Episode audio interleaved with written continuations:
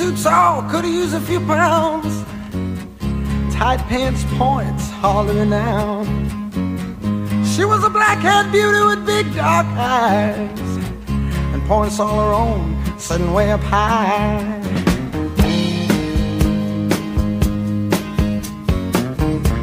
Way up firm and high. Good morning, good afternoon, or good evening. I am your commissioner, Max, and more importantly, three time champion.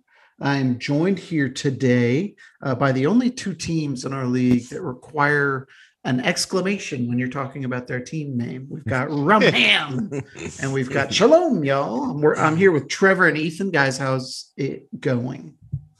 Oh man, it's going good. That's probably the best uh, intro I've ever had to anything in my life. The guy that needs an exclamation point at the end of his name. so that's wonderful. Yeah, that's the only thing my y'all's hoodie is missing is an exclamation point at the end. Oh, yeah, you guys can't see it. You guys saw the picture in the group text, I'm sure, but Ethan is rocking his y'all's hoodie right now. Yeah, appreciate the uh appreciate the recommendation, Kevin Sutton. Appreciate yeah, all the what a love. beautiful find. I'm rarely at the forefront. And my buddy, so it's a suburb of Cincinnati. My buddy's from there. And he said they used to be called the Florence Freedom. It's an independent league team. But in that town, and again, this is uh, this is Kentucky. They have a big like water tower, and it says Florence Y'all. And so the team rebranded as the Florence Y'alls, which Beautiful. I just enjoyed that backstory. Just Mm. awesome. Well, Trevor, you're actually rocking a new team name right now, Marcus Stroman's Do Rag. Is that a temporary uh, ad for you? Yeah, I already went back. I Okay. uh I just Oh. wanted I I was gonna wait until you put out the rotisserie rankings because I wanted to see it in there, and uh, that was my uh, that was game there. Uh, just a silly thing that um obviously racism is not funny, but I thought that the comment was fine, and so I thought it was pretty funny that he got ousted for that. So um I thought I'd poke a little fun at it, and that was it. Yeah, it seems like Bob Brenly's always on somebody's bad side. Yeah, and maybe maybe it had more to do with his past than thing, but like to that it's Tom Seaver's do rag. I was like, well, the comment. I I mean, it's a stupid attempt at humor, but like it's fine by me. you know, it did whatever. So I don't think anybody bats an eye if like CC Sabathia is on the broadcast and says that, but I don't know. It's I, again, it's just a Bob Brenly thing. It's strike Yeah. seven for him. Yeah. Yeah, So let's talk a little bit about last week. Um, I didn't fare so well. Uh, in fact, every single matchup, aside from, of course, uh, Trevor and Brad's, which ended in catastrophe, every matchup where somebody was favored to win was higher in the standings. They ended up winning, um, except for mine. Andrew, who was in last place, absolutely destroyed my team on Sunday, um, taking a tied matchup to 10 to 4. So kudos to him. Our big matchup of the week, uh, Matt ended up representing Sam Crawford well and knocking dead our dad, the Dukes. Um, but I think the biggest highlight of the week has got to be the stat correction from hell this morning. How you feeling, Trevor? yeah, it's it's a bummer. You know, like I I, kind of almost felt that I got away with the week, um, just because I mean. Maybe if you don't look at like really deep at what Brad's team did, and you you, you would kind of just be like, oh, that's a good week. But he did it with 185 at bats. Like he hit 13 home runs, 36 runs. He had 55 hits, right? So 55 hits, 36 runs. Like, okay. Um, edged me on doubles, hit 300, 34 ribbies. Like these are like good weekly stats for 225 at bats, right? So he got 185 at bats and was able to put that offense together. And, and I kept like literally every night I was like, oh sweet. Uh Carson Kelly hit a home run. I'm I'm tied. And then and then McCutcheon hit two. And I'm like, oh my gosh. They had like nine home runs by Wednesday. So so yeah, at first I felt like okay, eight seven. My team played well, but not great. But we escaped with the W. And then to wake up Monday morning and see a single and air turn to a double, it it it crushed my spirits a little bit, you know, especially because it was Brad and I had talked shit and and rightfully so. Still, in my opinion, I won't back down on that. um, and Chris Davis, dude, Chris Davis had two hits last week, two home runs, and like, anyways, yeah, I, am I'm, I'm looking for a bounce back this week. Uh, I'm hurting a little bit, but uh, but like I said, kind of kudos to Brad also. So they call him three ties Brad. You know, like he's tying is what he does between him yeah. and Victor. They're just the masters of the tie. Yeah, I was texting with Victor throughout the weekend because I was up four, five, six categories most of the work week last week. And then all of a sudden my team just stopped hitting on the weekend. And Victor came right back. And I was like, motherfucker, you're going to drag me into this tie hell hole with you. Like, I don't want to be here. And we were tied for most of Sunday. And he was, all he needed was one stolen base in the Sunday night game. He was like, if I know anything about ties, Aaron Judge is going to steal a base right here. I was like, I swear to God, if Aaron Judge steals a base right here, I'm turning this off. Ugh, ties Dude, I, are are the great the great wild card too. Yeah, is there something we can do about that? I mean, I like I know that obviously we need another category to or something for that. Even to, that, but no, even then, you could tie each win eight categories. Yeah, that's true. Yeah, that's true. But I think that they would happen a lot less often, right? If because yeah, right now we have a perfect balance of categories, right? I think we'd have less ties. I don't want to do this. I'm just speaking. I yeah, and I'm not. I'm not even we, saying I'm 100 percent sure on it either. I'm just saying like totally ties are frustrating. But I think so, if we did a, a uh, five by five, there would be less ties. Like in basketball, where we don't have any categories like a triples or a steals, that's kind of lower, and people can often tie in. Like we never had ties in basketball categories, almost ever, hardly. Right. But in I think it's the nature of going eight by eight and going so deep stat wise on both. Which sides. we love. That's like Which I, exactly about our league. Exactly. You know? So I agree. Yeah.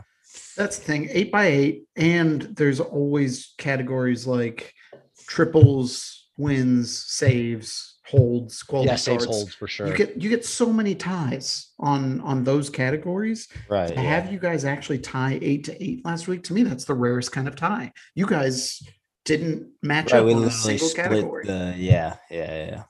So I'm on tie watch this week. I'm facing Victor. Um, I don't have a tie yet, but it's just it's in the air now. So it's inevitable, dude. We're gonna we're gonna have to find out. So let's talk about is it too early to call this a playoff race? You know, like we're we're nine weeks in, we're going into week 10. Um it, uh, the the space between a playoff spot in Arthur Rhodes and last place in our entire league is one game. Like it's a difference of one game. Like uh, Sutton is one game behind Brad, who at two, four, and three is currently in the playoffs.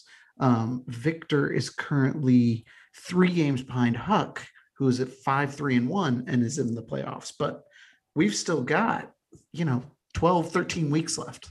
So are are is anybody is it are we am I panicking a little bit here? Is it too soon to predict or are we starting to kind of see the shape of things? Um, Ethan, I'll start with you.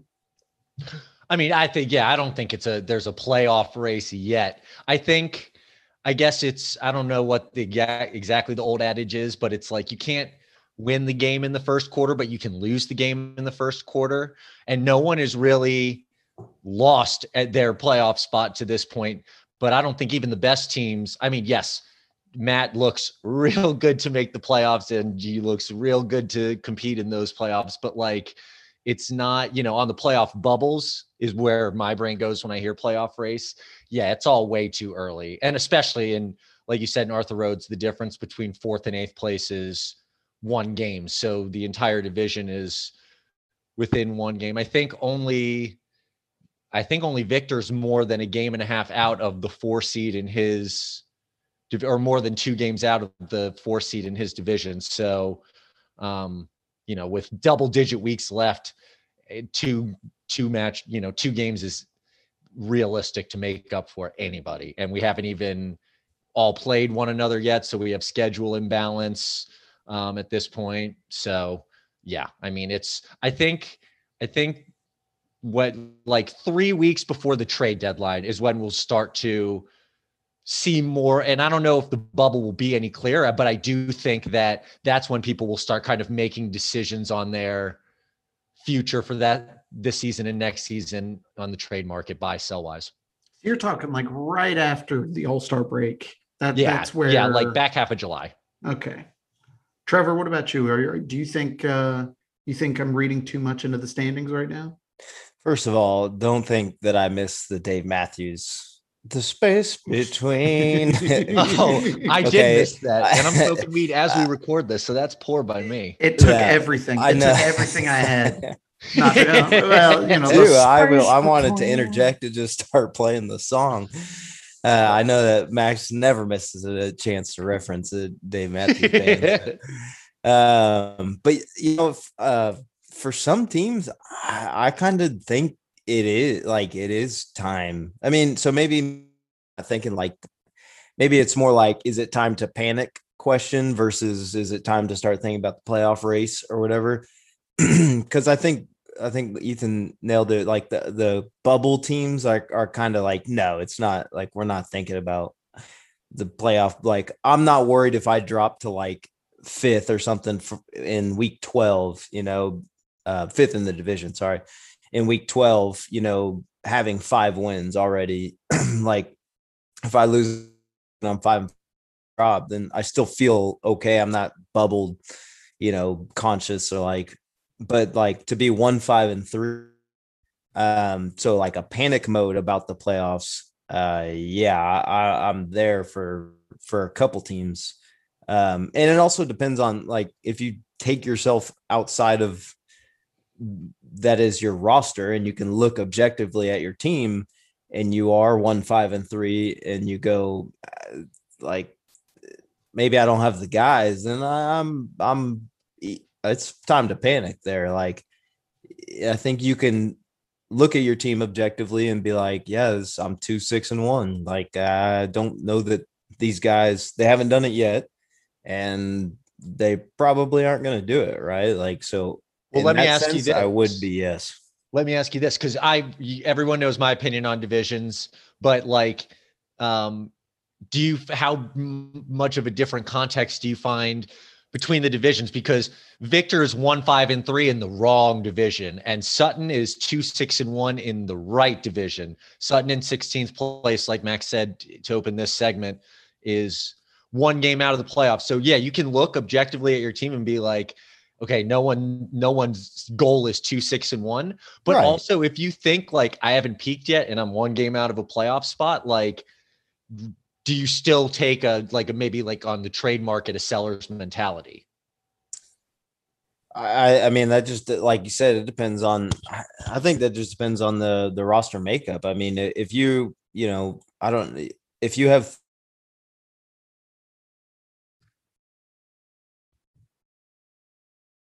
Uh oh.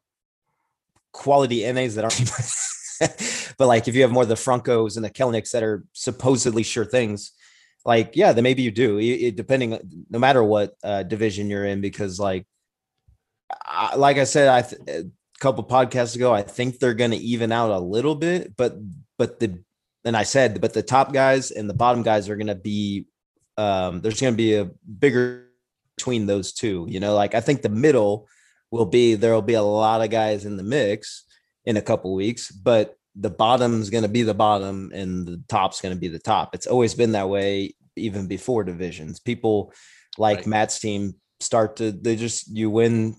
It's just like regular baseball. You you bite off three in a row and then you lose one because you got because you've been hot for and but then he's gonna bite off two in a row and win. You know what I mean? The same goes for losing. Like so I I think that the bottom and the top will separate. So yeah, I think I think at the bottom, no matter what division, depending on what your roster makeup is, I think I'd be time to panic for me. I'm less panicked about like if I'm uh, using Victor as an example because I think he's he's the best example we have. I don't Yeah. think anybody in Arthur Rhodes is out of it. If the right teams win and the right teams lose this week, the standings flip. Um, at least as far as that fourth playoff spot goes. Uh, like Brad is currently in a playoff spot and it, it has no wins against his own division. He's 0 4 and 1 against Arthur Rhodes, and he's fourth in Arthur Rhodes. So Like that's nonsense. You know what I mean? Matt Yeah. is seven and two, but he's four and zero against Arthur Rhodes. Against Sam Crawford, he's only three and two. Trevor's the same way, five two and two. Uh, but Trevor has not lost to Arthur Rhodes. He's three zero and one against him. So these these division uh, matchups are going to play out, and I think these standings are going to start to even out a little bit. That being said, uh, Victor's kind of in a bad spot because he is three games behind already. I don't think his team is bad enough to be in the spot they're in. I mean, I look at Roto rankings and it's like Adams caught some luck. Victor, if you look at his schedule, he has faced three teams that realistically he should beat, and he tied all of them. You know what I mean? and he's Nice. faced five teams that I think are are playoff caliber going to win teams, and he lost to all those teams. So he needs to start punching above his weight class and not tying anymore. And he's he's got some easier matchups ahead. Um, yes. But I will say also to, and this isn't Trevor's exact point, but kind of inspired by at least Trevor's point, he has already some very good late keepers, like obviously Aaron Judge, um, Jazz Chisholm does, you know, to quote the great Andrew Waller, doesn't date, he fucks. And like, so Victor, he shouldn't do this, in my opinion, in, in week 10, but even as early as, yeah, like week 12 or 13, if Victor wants to kind of look to next year and really stack up keepers, then he could be like he could have a power keeper set up um, for our draft next spring if he is kind of the first team to be like, yeah, I'm looking to be a seller on the market and restructure based. that's where I'm at with it. If you if you feel like and like I said, if you look at your roster, and again, I don't want to. I agree. I don't want to pick on Victor because he does have really good pieces and stuff. But but if Yeah. you if you take yourself outside of the emotion of your team and you're like, is John Gant, Ryan Yarbrough, Patrick Sandoval, are these guys that are going to be the ones that help you go on a four game win streak in our league? And it, again, whether it's division or not, I- I don't think those are like those are you know. So if you if you kind of just go, not all at once, but one you know week at a time, that you feel like if he takes another tough loss this week, and then he says, you know, Montgomery's up for grabs for you know, and, and that's the point where that's where you got to start taking shots at these NA guys because Jordan Montgomery is not going to get you top notch, but but you you know you get like but the Marcana, yeah Mark- yeah I mean, he's yeah been getting uh, he's been getting brought up in the group text, guys like that. Yeah, uh, Yeah, you can for start sure. packaging guys together. yes for sure and and but like I said, even Jordan Montgomery could get you Sure. again maybe not a top tier prospect, but maybe somebody that's in the league that's not hitting great that's keepable.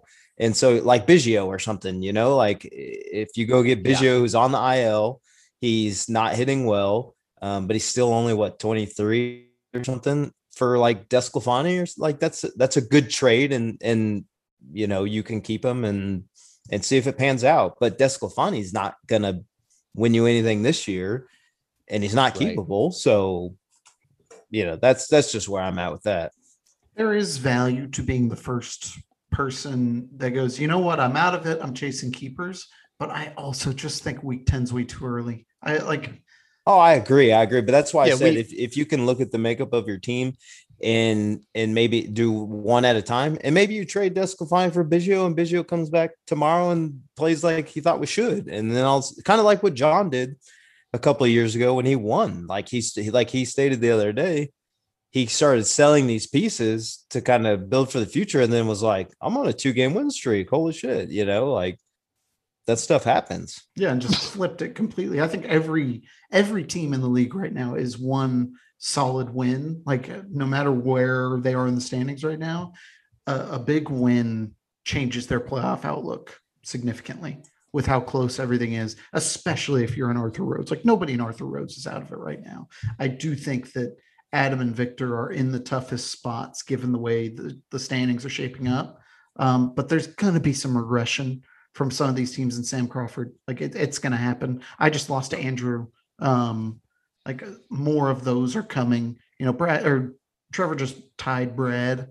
Uh, it's sad, sad days are coming for some of us sitting at the top over, or not even me sitting at the top in Sam Crawford anymore, but the four teams currently sitting up high in Sam Crawford's side. I do think uh, I think we've got some time this season. Um, For sure. do you guys have any predictions? Just uh, like any bold predictions, given the way things look right now in each division, of here's a team that it doesn't look like they're going to make the playoffs, and I think they end up there. I mean, you know, there's going to be an obvious bias, I think, assumed from listeners because, like, it's known Max Andrew and I in Dallas hang out pretty regularly, and but we were, I mean, we went out for drinks last Thursday, and I was saying to Andrew, like, I imagine you're pretty frustrated. This is before he really surged ahead of Max. Uh, I was like, imagine you're pretty frustrated. Like, this is how I feel like I've spent my whole life in MPD is just like how I imagine you feel right now. And Max was like, well, it's just fucked up because all the players that suck for Andrew right now are all his best players, which I just thought was actually like, oh, wow, that's actually a great point. Like Mookie's not playing that great. Arenado had not been playing that great. Arenado just had a huge weekend. Andrew surges past Max, who was previously a top four team in Sam Crawford. So based on that kind of that logic, like if we if Mookie be, gets back to being Mookie and and Arenado gets back to being Arenado, like Andrew still has the pieces and he's also in the right division to make some noise. So he, I would say he's definitely, you know, at, at through nine weeks, the team that's not currently in a playoff spot that I think would be most likely to take a playoff spot. I don't know if that's exactly what you're asking, but Uh, that is exactly what I'm asking, and I think I agree with you. Um, I think that's who I would pick in Arthur Rhodes too, because like everybody else, I just don't believe in Brad. Um, I don't think John's current roster makeup is gonna allow him to win. I mean, we see how he he sank like a stone in the roto rankings. Like he's yeah, he just know. he just can't get the counting stats because he can't use all of his roster spots. because half his roster plays for Durham. Right. At some point this season, he'll be able to use more roster spots and those guys will get called up, but they're going to be rookies and maybe they struggle at first. Maybe they're hot. Who knows? But I, I think the the process he's going through right now is not good. Um, and I also, so Tony, I think, is the other contender for that fourth spot in Yeah, Arthur Tony's Rhodes. to, to look like old school Tony again, which is scary. I just the I think Tony's problem, and I think it's been his problem for years. It's part of his strategy. Is he goes in every week having lost two categories. He has Mhm. already he has zero holds, zero saves this year, um, uh, and I don't think you can do that anymore. Like his, his pitching is not dominant enough to do that, and his hitting isn't as dominant as they used to be. He can't just rely on. Listen, I'm going to win nine categories this week. Yeah. I don't need these. Well- I just need to get these pitching counting stats like Ks and wins and quality starts. and bullpen usage are is becoming more varied by teams. Like you can find not like regular, you know, stalwart saves, but you can find kind of hybrid saves, holds guys, or just general late inning guys on waivers all the time. Like you don't have to make a huge investment to get just some kind, you know, of those guys with your streaming spots. So it really, in that context, it hurts to punt those categories because now it's like eh, no one else will have zero. Right. Right. Yeah, absolutely. I I agree with the with Tony. Um, like I, I that's one of those things at the bare minimum, eh, like for somebody that fits his team, go get somebody that um like just really contributes to uh those other categories and like um you know the strikeouts and the ERA and is kind of like an inning innings eater and then like gets the occasional hold. Like at least you're you're contributing to your ERA and whip, which is what he's going for, and strikeouts, which is what he's going for anyways. And then you get you can get one or two holds in a week and like I said, win or tie that. You never know. Even for somebody that has two eighth inning guys, you know, just like was the Cardinals just lost like seven in a row. And before they had a great eighth inning guy, you know. So like what who Victor just dropped, Cabrera, Genesis Cabrera would be like perfect for for Tony's team because he's like it's kind of their one to two inning guy, seventh to eighth bridge. Sometimes he bridges the sixth to the seventh or whatever, and he has a great ERA, great whip, strikes people out, doesn't walk a ton. So that's like, and like, well, occasionally we'll get a hold out of that. So Um, but I'm going to take this question the other way. Um, and you guys have people jumping in. I'm going to take somebody jumping out. Jumping Um, out. I'm going with the Houston Tiger. I don't think he makes the playoffs. Wow. Arthur Rhodes' Current current division leader. Yes, I'm taking. You said you wanted a bold prediction, bold. baby. Here we go. Explain Yeah, I what's mean- going on. I, I just like said, you know, you talk about regression and and I know he just got Ke'Bryan back, but man, when you when you look at his roster, I think I haven't looked at his matchups, but I would say that he's had favorable ones just by looking at his roster. Um, it's not bad. I don't I don't mean that it's bad, but I think he's gonna have like as some of these games and matchups even out, like you said. I just could see him you know, Ronald Acuna goes out for a week or or just has a bad week, which he's prone to do every once in a while, and I think he's in trouble. So that's just my bold prediction. So to your point, um, right now Chris has using roto scoring the second best pitching in the league. He's got good bullpen. He's got good ERA. He gets good counting stats with his starters. But But he's a bottom half offensive team with Ronald Acuna. and And- and the thing about the pitching is do we remember how he he had these giants? I remember he's had these giants from the beginning. Do you remember the start that those relievers had for the San Francisco Giants? Oh yeah. I think Jake McGee had 10 saves in like 14 games, right? So that's one of those things that Roto, you know, you can't always rely on it because he he's got, you know, all this big bulk of, of holds from Tyler Rogers and saves and saves from Jake McGee that are throwing off those numbers. If you looked in the past couple weeks, say that they're probably not as high on the saves and holds and also, Tyler Rogers can't throw 150 innings. Like he can't. There's just no way, you know. He- So well, he shouldn't. He shouldn't. he can't. year. There's no. It's, it's no way. I think we know Sutton wants him to. Yeah. Well, he's a reliever. That's the problem. The Giants Oh, really you're talking throw about- him. You're talking about every Tyler. I thought you're talking Trevor Rogers. No, Tyler Rogers. Sorry. Okay. Oh, yeah, no. Ty, I'm talking about Tyler Rogers. Like he. How many how many innings has he had pitched already? Uh, let's see. I have no idea. He's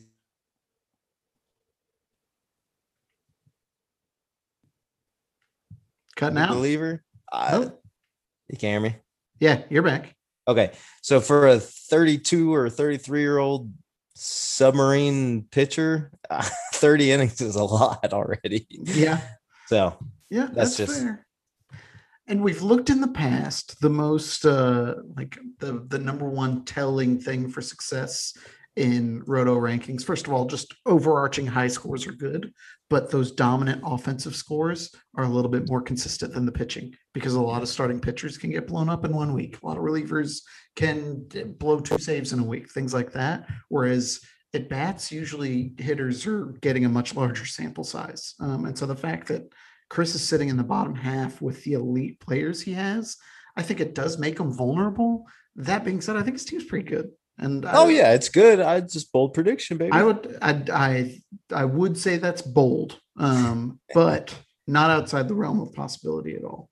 So let's move on to our waiver wire all stars. Um, for those of you that are not familiar, waiver wire all stars is where each one of us picks one hitter or pitcher that's currently unrostered that we think should be rostered, and we defend why. For instance, my waiver wire all star from last week, Harold Castro, who's eligible at every position but catcher, was not picked up last week. And, you know, that's fine. I, I don't think, uh, I, yeah, I think he went uh, one for 10 hit, hitting wise. So good job, I guess, everybody, for not listening to me. This week, though, and I'm going to lead us off as I always do to make sure nobody else picks my guy. This week, I think I've got the right Harold. Um, I've got a Harold in mind who is in line for some at bats due to a team having some serious injury problems, and he's batting fourth every day, and he is crushing the ball. I'm talking about Harold Ramirez for the Indians. He's currently eligible at left field, center field, and right field. For the year, he's batting 278, which I think it started slower. And then lately, he has really picked up pace. Like the other day, he went uh, three for five against Baltimore with three runs and a homer. Um, Harold Ramirez, it, like the closest player I can compare him to is Yandy Diaz. Um, and he wasn't this way as much with when he was with Miami. He's really changed significantly since joining Cleveland in that he's hitting the ball really, really hard. He is uh, he doesn't really take walks, but he also doesn't strike out. He's a high contact guy and just mashes the ball and would probably be in the double digit homers right now if A, he had enough at bats, and B, if he just had the launch angle. He hits too many line drives and too many hard ground balls. But so far this year, in 85 hits, he his average exit velocity is 94 miles an hour, which is absurd for a player available on waivers. For just for context, Ronald Acuna's average exit velocity 94.3. So that's I mean that's what we're looking at here. And that's not just oh he hits a bunch of 94 mile an hour um, hits. His maximum, the hardest he's hit a ball this year is 114 and a half, which is if if he hits it in the air, that's a 430 foot homer. Um, like I said, launch angle, it's at a 3.3 degrees for reference, a, a good like home run hitter's launch angle or guy that hits line drives and homers, probably in the teens. You want it like 13 to 19 ish.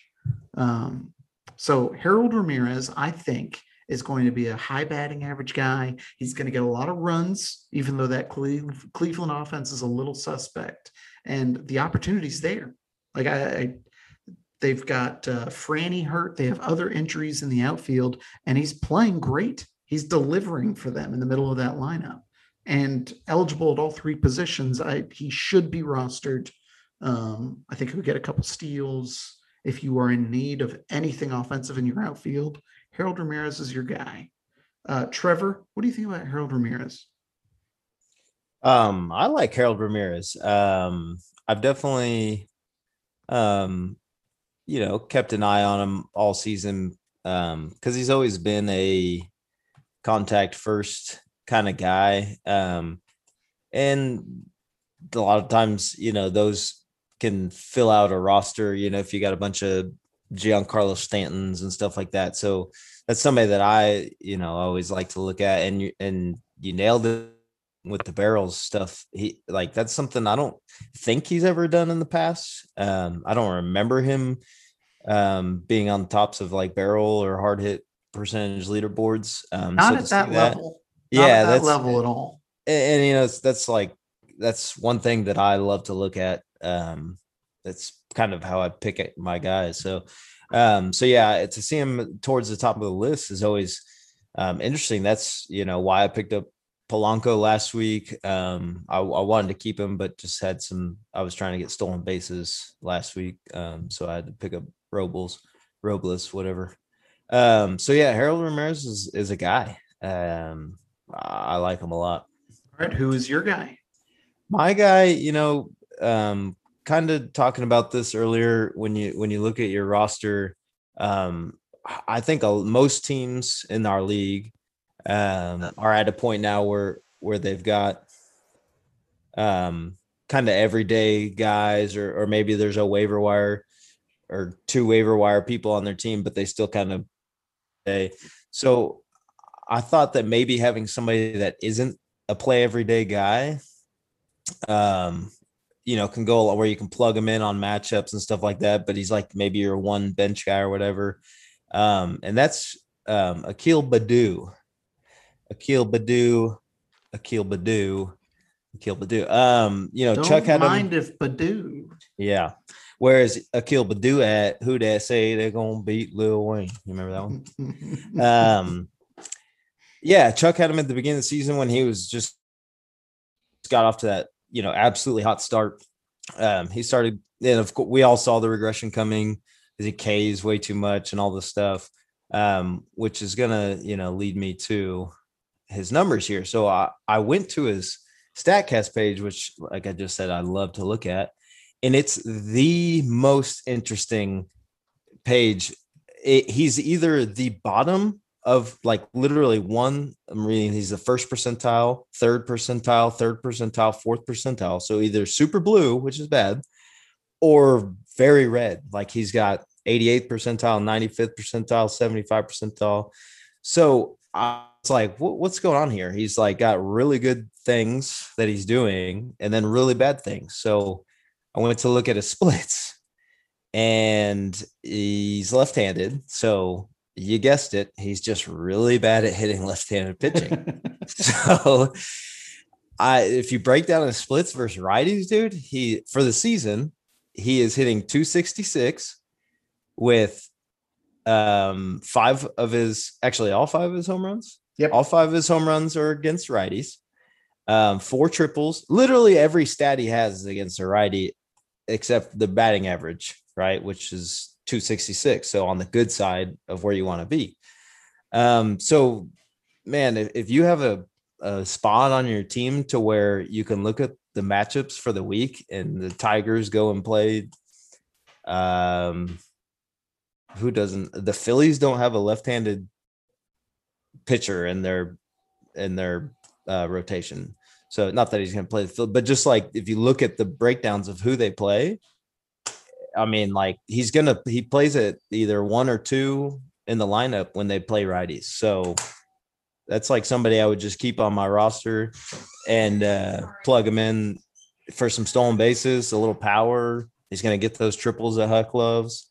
Um, so yeah, if you got the spot, man, Akil Baddoo is is nice if you can plug and play in the right spots.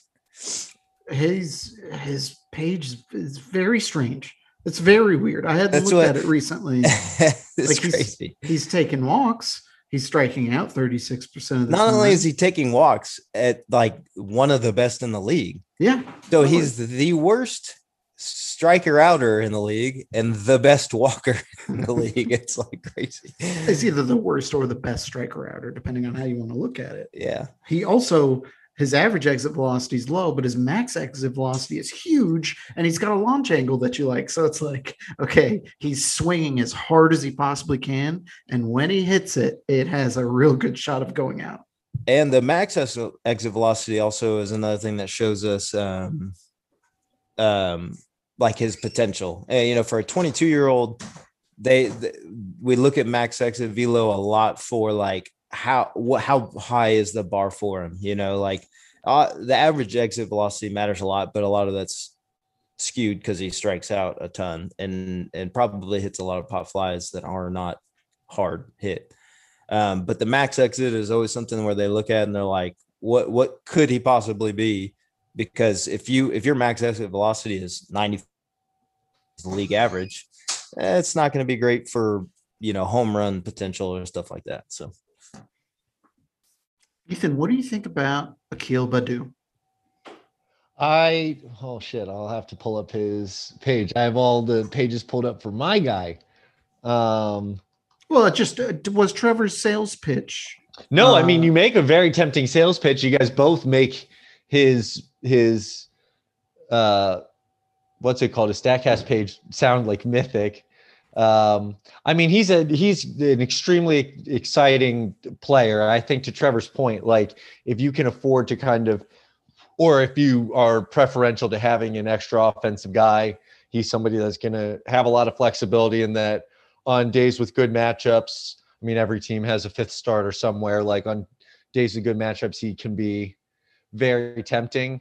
Um, but I don't know. I mean, now that he's not keepable anymore, I've stopped kind of paying attention to him. I just haven't had a need in that area. But he does. You're right. He's he's he's an, a very interesting player. I'm, I'm looking at this Statcast as I'm talking. He would be a much more interesting keeper um, for Right. sure. And I think in next year's draft, it'll be interesting. I, I bet you how he finishes the year, like his his August through September, is uh, gonna be what determines whether he's a top ten round pick or a late teens stab. But I, Player. based off what we're seeing, I, I expect him to be drafted regardless next year. yeah, I think so. Um, So who's your guy? my guy so my guy is a catcher which is something I've never really had to look into before. Um, because your boys got JT Realmuto. Well, he was on the IL a couple weeks ago. And so I picked this dude up from Pittsburgh that I'd never heard of before named Jacob Stallings. He's played in like five different seasons, but also to this day, he's only played 180 games in his career. He's older than we are. Like he's uh he's just like a journeyman for you know quadruple A catcher. But this year he is having a really nice year that seems like you know he's no catcher of the future, but he's going to be there there everyday catcher, except probably day games after night games for the rest of this season because they're a 110 loss team. And he has been, you know, he's got a BABIP of 295. He's hitting 243, which is about what he hits for his career. He's hitting with the, he's got a BABIP of 295, so he's probably going to sustain that. He's on pace to have over 30 doubles, over 70 RBIs right now, including catchers that are rostered. He is tied for the third most doubles of all catchers in Major League Baseball and he is tied for the fourth most RBIs of all catchers in Major League Baseball. Okay. Sal Perez is the only player higher than him in both of those categories. Um, he's also got an exit velocity in the mid eight, you know, like 87 and change. So he's not murdering the ball. He's not going to be a, a Yasmani Grandal type of three true outcome guy. Um, you know, yeah, you know, he'll have some metrics that are better than Grandal, but Grandal is probably more worth rostering. But there are plenty of catchers that I think are being rostered right now that you could get a steadier batting average in five starts a week. And again, somebody who's going to hit 30 to 35 doubles, 70 to 80 runs batted in, be somebody you can count on to hold his, you know, he is a placeholder. You can count on him to hold that place for all of this season. So I just these teams that stream catchers are kind of are just are just you know play the hot hand with catchers. I certainly think that he is a hot hand right now, worth rostering. But I don't think anybody else has streamed him since I dropped him when JTR came off the injured list. I can tell you, I've never looked at Jacob Stallings in fantasy this season or any season prior. Um, yeah, no, I mean, yeah, he's including. I know last year was the short year, but even going back to 2017, he's appeared in like five seasons, and he had only played in like in like a hundred games. Right, he's just he's like a four A catcher. He's a complete unknown, and you're right. There are a lot of people that could use catcher help.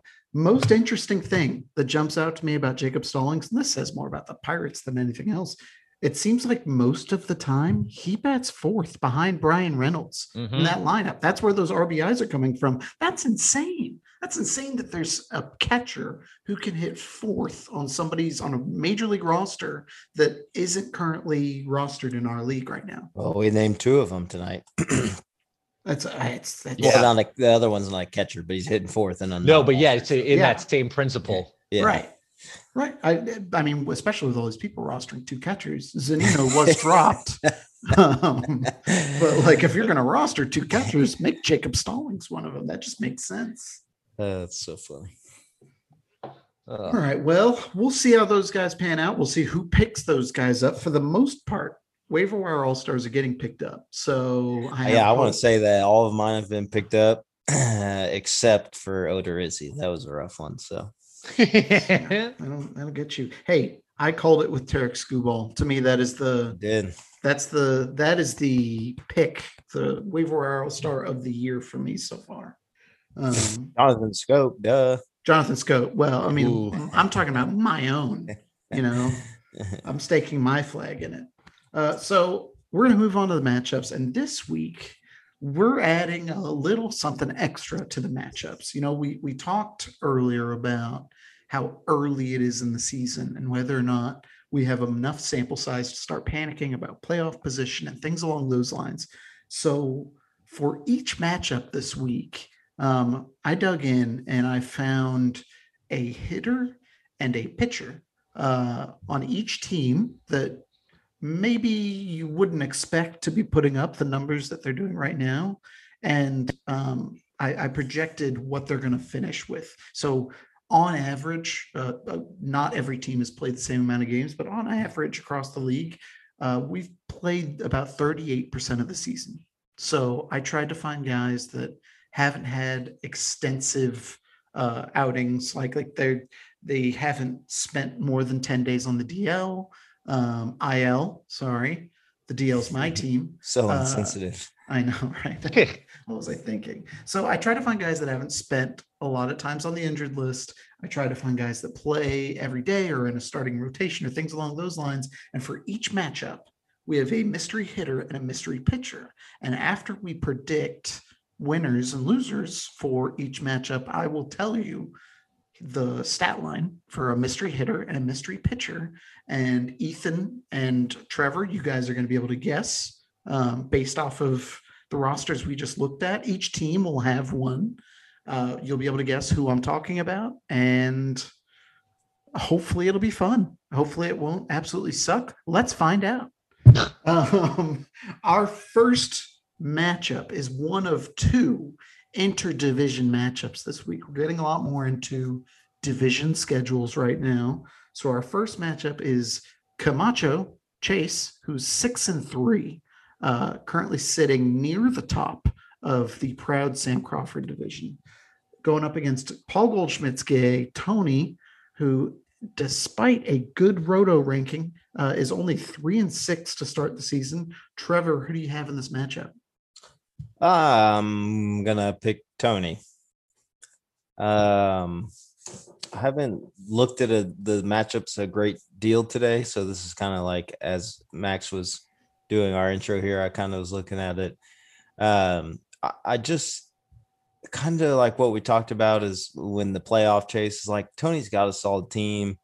Um, you know, I think with the way that um, I think this is the person that maybe his strategy works out well against um, with the pitching Yeah. because Chase isn't running out great starting pitching.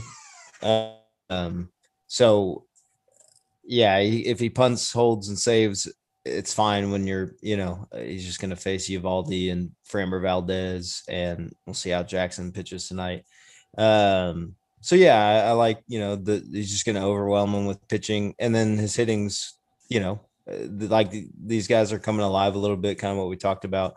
Um, you know, I I think that there's better people on the waiver wire than Michael A. Taylor, even though I tried to catch that lightning in a bottle at the beginning of the season. Maybe he's doing it for some stolen base upside or something. Maybe he sees that need with VR being out or something like that. Or maybe just wanted the at bats tonight. Um, anyways, yeah, I like I like Tony's team tonight uh, or this week. Um, I think he gets him um, with the pitching mainly, and then I think his hitting will will be up to par. And Patrick Wisdom, dude, just I mean, kudos Oh, to you for put, for putting it in the bid to pick him up because I mean, you just write it out. I I I bet he's not on your roster in two weeks, but but write it out while you can, man. The guy's going nuts. So so yeah, but I like Tony here. Ethan, who do you have in this matchup? Uh, pride tells me that as the lone AR member in in tonight's podcast crew, I should take Tony, but I think uh, I'm going to take Chase on this. Chase having a heater of a year in, in fantasy sports. He went deep in the playoffs in our fantasy basketball league, now he's um, he's in second place in the in the good division. So kudos to him. I'm really picking him this week more so because one, I but we I don't we don't need to run it into the ground, but I he gives up two categories to chase. Tony does to start the week, so that kind of hurts. Two, I think JD Martinez is about to go on the IL. That really sucks. Feels like if Tony could just have a little bit of time with Rendon healthy and JD Martinez healthy at the same time, that he would his offense would really be clapping. Um, you know, JD Martinez is absolutely a top 10 hitter fantasy wise so far this season. So um, that sucks. Um, and Chase is, again, he's, you know, like uh, Trevor just said, ride it with Patrick Wisdom while um, while the wave is in high tide. And um, so I think all of this just times out to where he's going to get Tony this week. I still think Tony is only starting to peak, and the roto rankings obviously bear out that he's been incredibly unlucky relative to the numbers his team's put up so far this year. So you're saying Tony has only begun to peak. I do, but I think this after I don't know if it's two straight wins or all three wins in a row. I think he's it'll be a step back this week playing Chase, who's um, whose team's playing very well right now, and Tony's I think not going to have his best player all week. Okay, um, I am going to do something that I I rarely do in any podcast, and I'm going to emphatically pick Chase. Um, I, I I pick against him again with no ill will at all. Uh, but I picked against him a lot in the basketball league, and I've picked against him a lot in this podcast. Uh, but his team is just hitting the crap out of the ball. Like I know you, I know what you guys are saying about his pitching. He is guaranteed two categories this week um, because he's got right. he's got the relief pitching to to make that happen happen. Right. I don't hate Taijuan Walker. I love Framber Valdez. I like Eovaldi. Uh, you know, and then he's making moves this year. He's making more moves this year than he ever has in fantasy baseball. And between that and like Trevor said, Patrick Wisdom and Cedric freaking Mullins yeah. just uh, just an absurd stat line waiting to happen. I swear, over the past couple weeks, those two have been uh, two of the best players in fantasy baseball. Patrick Wisdom is, I mean, his average exit velocity is 98.5. That's small sample size. Patrick Wisdom will finish the year batting 220 or 230 because he strikes out too much, but he might hit 20 some odd homers for the Cubs. Um, he was a, a power phenom for the Rangers uh, in the minors last year, or not in last year, in 2019. And I'm actually really shocked they let him get away, given, you know, the type of players that they usually roster with Ronald Guzman, Joey Gallo, people like that. But he's just knocking the cover off the ball right now. Uh, so yeah, like Trevor, I, I don't think that's going to last. I, I it's still just super fun to see. I do think Cedric Mullins, he's not a lightning in the bottle. He's really good. So pair that with Jordan and Walsh and Yuli and everybody else who's just hitting much better than they usually would this year. I, I Chase is on a tear. He's he is headed straight for the playoffs. And I've I've said it before, Tony's team isn't as exciting as they were in years past. He's got some guys that are hitting a lot better than they have before. Uh, David Fletcher is not one of them. Usually, David Fletcher is like one of my favorite fantasy players because of the insane contact he is. Seems like he's a uh, just a 300 plus batting average waiting to happen. But I mean, as much as I love Kershaw, Ryu, Rodon, and Dylan Cease, I don't think those guys are you know, at a DeGrom at, at a crazy ace level. And I know Kershaw and Ryu, uh, they they should be, but they are. I wouldn't count either one of them as top ten fantasy starting pitchers this year. So I don't think he has enough. And like I said, I think the strategy kind of puts him. I mean, he's starting off behind every single week, and against a team like Chase's, you can't take a risk on any of those. I think Chase is going to win a lot more games than he loses this season. And if you give him any kind of lead, he's going to take that and run. Um, so that is my choice. Now let's talk about a mystery hitter and a mystery pitcher for each team. On our podcast outline, Ethan and Andrew are able to, or uh, Ethan and Trevor, not Andrew, are able to see these stat lines, um, but I'll go ahead and read them out for you. We'll start with our mystery hitter.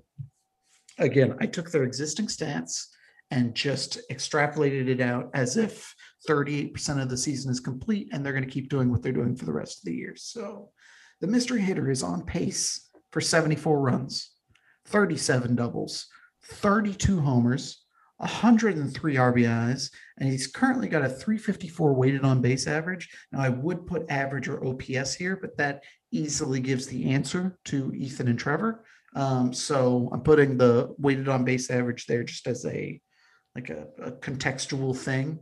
Um, Trevor, can you pick out who this mystery hitter is?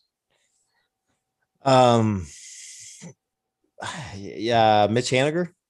Mitch Haniger's your guess. Ethan, do you have a guess? Yes, I I think. God, I have a couple different guys, but I think the pitcher is a guy on Chase's wait, wait, wait. team. We're going hitter first. I know. I'm saying I think the pitcher is a guy on Chase's team that's why that was a narrowing factor to pick a hitter from Tony's team. Give me Kris Bryant. Kris Bryant is your pick. Okay. For the mystery pitcher, Uh, 174 innings pitched on pace, uh, on pace to be 18 and five with only 37 walks. This guy is not walking people this year. On top of that, he is striking people out. He's on pace for 171 strikeouts, 11 quality starts with a 239 FIP. Ethan, who's that pitcher? I think it's Framber. You think it's Framber. Trevor, who's that pitcher? The innings tell me it's not Framber. Um, but I picked Haniger. So damn, is Eovaldi? I guess it's it's gotta be Eovaldi. So the hitter, believe it or not, is Randall Grichuk. Damn. Ah, that was my second guess. Randall Grichuk is having himself a year right now. Um, he homered multiple times against the Astros uh, in the series that they just had. He is batting 282 with an 830 OPS and 12 dongers. Usually he's like a 230, 240 hitter. So he's having a hell of a year. The Dang. pitcher, Trevor nailed. It's Nathan Eovaldi. Nice, dude. Nathan Eovaldi, and I had to list his uh his FIP because Yeah. he has a 378 ERA, but even though that's that's solid and with seven wins, I mean that he's doing great. His FIP tells a different story. So like The other even- thing I thought too was he's like a strikeout per inning guy. Right. So that's what I was like, all right, you got four Right, innings, 171. he's right there with it. He's not walking anybody, and like the advanced metrics with his left on base percentage and BABIP is, is telling us that he should actually have a much better ERA than three seven eight. So um, I hope Chase knows who he's got there and Nathan Eovaldi. He does now. So moving on to our next matchup. So this is an Arthur Rhodes special, and it's a clash of the Titans, if you will. We've got the Dukes of Flatbush, our dad, reigning champion, coming off a loss, going up against the master of ties himself, the wild card, Brad, who's now two, four, and three. Ethan, who do you have in this matchup? Um, give me Chuck in this matchup. Potential playoff preview, right? Uh, current one versus four seed. Um, give me Chuck right now. I mean, I, I just think Chuck has a much more talented team. Um, I mean, I'm I'm looking at Brad's team and I'm staring at Stephen Strasburg injured in a starting spot. Not even not like he's out of IL spots, but not even on the bench, just straight up in the lineup. That's respect. Um, That's what that is. Sure. I mean, he's uh he's gotten some great innings out of Bumgarner. It's another guy who's on the IL. Chuck's going to get much better starts this week, obviously, with Cole and Corbin Burnes, um, among others. And uh and I mean, I mean, just uh, top to bottom, Chuck just has a a better team. Of course, Chuck is getting this kind of production out of Rhys Hoskins. It's not like that guy's going to win MVP or anything, but it's like I hate that he's so he's so useful right now um, because Chuck doesn't need any more help. He's got a very deep offense. It feels like he um, it feels like he hasn't even peaked yet with the guys he has on the IL. But I think that um, unless Brad eh, gets very active and very creative with his five moves this week, Chuck is going to um, win this one and try and move back into first place. Okay, I, I, uh, I am picking Brad, and let me explain myself here. Okay, Brad's team. It's oh god, I just I don't want to pick Brad because I'm worried he's not going to do anything. In order to win, he has to do something. I know that, Right. but but like He only has nine offensive players. I mean, he has more, but he has only nine healthy offensive players. he only has nine healthy offensive players. Ideally, Khris Davis with a K. He's day to day right now. He bounces back. But I mean, of of his offensive players, Austin Riley has been on a cold streak lately, but we've seen him go on hot tangents. I think Dansby Swanson's having a great year. Um, Bryce is back and healthy in his lineup. Lindor is finally starting to look a little bit like Lindor offensively. So you combine all that with I love Brad's bullpen. Like I, I can't I can't get past that. He gets really good save numbers out of Hendriks, Diaz, and Clase. If he could, you know, drop uh I don't know, Michael Pineda, I guess, or Michael Wacha or Garrett Richards, or you know, uh, a, a litany of other options he has with his roster and add a holds guy, I think that would make him a lot more dangerous. Um, but yeah, assuming Brad uses two or three moves this week, I think he beats Dad because the Dukes have been uh, a little cold. Their studs have, have not been studs lately. Adolis Garcia has started, those strikeouts are starting to catch up to him. You know, he's, it's not that he's hitting terribly, but uh, it's, you know, it's, it's not great. Um, Luis Urias has not, not bounced back the way I thought he has uh, guys like Alec Bohm and Andrew Vaughn, a couple of young studs that we expect a lot out of, but they're dragging down his average. And despite that, he's got two hitters for Arizona who are batting over 400 for the past two weeks. He still has just kind of performed average the past couple weeks. So he should win uh, all counting stats for pitching it, with, with with guys like Corbin Burnes and Gerrit Cole, he should also have an advantage with ERA and WHIP. Um, but I don't think he's able to catch Brad offensively. And I think Brad has some sneaky pitching, and I think Brad takes saves and doesn't end up walking as many people because again, he's not going to get the counting stats. It, I guess ERA and WHIP for me are the big toss-ups. Like who can who can win those average numbers on pitching is uh, is going to end up deciding this matchup for me. Or uh, the Dukes start hitting the way they're supposed to, and and this is just an absolute rout. But for the time being, I am I'm picking Brad, and I don't feel comfortable saying that. Trevor, who do you got? Yeah, I don't know. He's gonna he's Brad's gonna really have to follow the the beat rum ham model here, and uh, less is more, I guess. Because yeah, but I mean, if these guys continue hitting like they did, to, I, as you were talking, I was like, my God, I lost him. And he didn't even have Bryce Harper till like Saturday.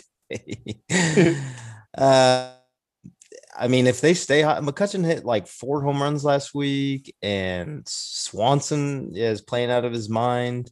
Yeah, if he roster, I do think offense the way that they're hot right now, dangerous. But it's going to be, I think it's going to be similar to our the matchup that I just had with Brad, where Chuck wins pretty much all of the pitching, and then, uh, but I think he'll win a, a, few of the hitting categories. I just don't think that these guys can sustain um, the what they did to me last week. So um, I'm taking Chuck in this. And to his point, like the Garrett Richards and Wacha, those he picked up Sunday to beat me in strikeouts. So I don't think they're they're uh, stalwarts on his team. I just that was just um, who he had, and obviously he hasn't looked at his team today. So um, I think he'll make some moves, um, especially since he's kind of feeling good about a tie. So you were so close to being like feeling good about the win, and then you realized. Oh, sorry, dogs. Um, yeah. So yeah, I, I, think Chuck's gonna you know beat him in this one, even even though yeah he does have some some icy right now. Um, and it's funny because he he even mentioned something about riding the hot hand with Colin Moran. Um, but like, does that still count after a for a long stint on the IL? Like, I don't know that Colin Moran is gonna do it for him at at first base there. So um, yeah, I think Chuck's team is going to edge it out here. Okay, somebody tell Brad I picked him. Tell him to tell him to give a try uh, yeah. this week. I'd really appreciate it. Um, let's move on to some mystery players from this matchup, starting with the hitters. So one of the hitters in this matchup is on pace for 86 runs, 37 doubles, uh, the same as Grichuk, 32 homers, also the same as Grichuk, 92 RBIs, and five stolen base and stolen bases, and currently carries a 355 weighted on base average. Ethan, who's that hitter? Man, I fuck. I think give I think it's Rhys Hoskins. Rhys Hoskins, Trevor, who's that hitter? Uh McCutchen. McCutchen. Okay, that's a good guess. 86 runs, 37 doubles, 32 homers. Uh, our mystery pitcher has 168 innings pitched. He's on pace to go 16 and 3 He's on pace to walk 71 people, but strike out 242 guys, which is just an absurd number for 168 innings pitched. He's on pace for 16 quality starts and currently has a 289 FIP. Trevor, who's that pitcher? This it's like tricky because I'm like, this comes down to two guys, right? But maybe that's the point that you're trying to trick me. But I'm I'm going with Cole. Going with Cole, comma Gerrit. Yeah, Cole Come Gerrit. All right. Ethan, who's that pitcher? I did not think this through because I want Rhys Hoskins to be right, but then that means he can't be a pitcher on Chuck's team. No, you know what? I think it's Freddie Peralta if it's going to be oh. from Chase's or Brad's team. Damn. I didn't- Ethan. Freddie killed it. Peralta. Ethan drilled it. It is Rhys Hoskins and Freddie Peralta. Ha ha! Clinton Dix. You know, Oh, in, in a move that nobody saw coming, Brad might have had the best 22nd round pick in our draft with Freddie Peralta, who all of a sudden Yeah, no kidding. could be an ace. He's on pace for 242 strikeouts. That's absurd. I knew he. was- I didn't realize it was that, but I knew he was striking out a lot of guys. I would have Yeah. also guessed um, Cole or Burnes, except for that I was really like, I really think this is fucking Rhys Hoskins. So um, Well, and I didn't think about the innings like Cole and um Burnes. Well, Burnes maybe not, but Cole's for sure going to be over 200 innings. So I'm like, yeah, true. I don't know why. Eh, Hoskins, like, I, I,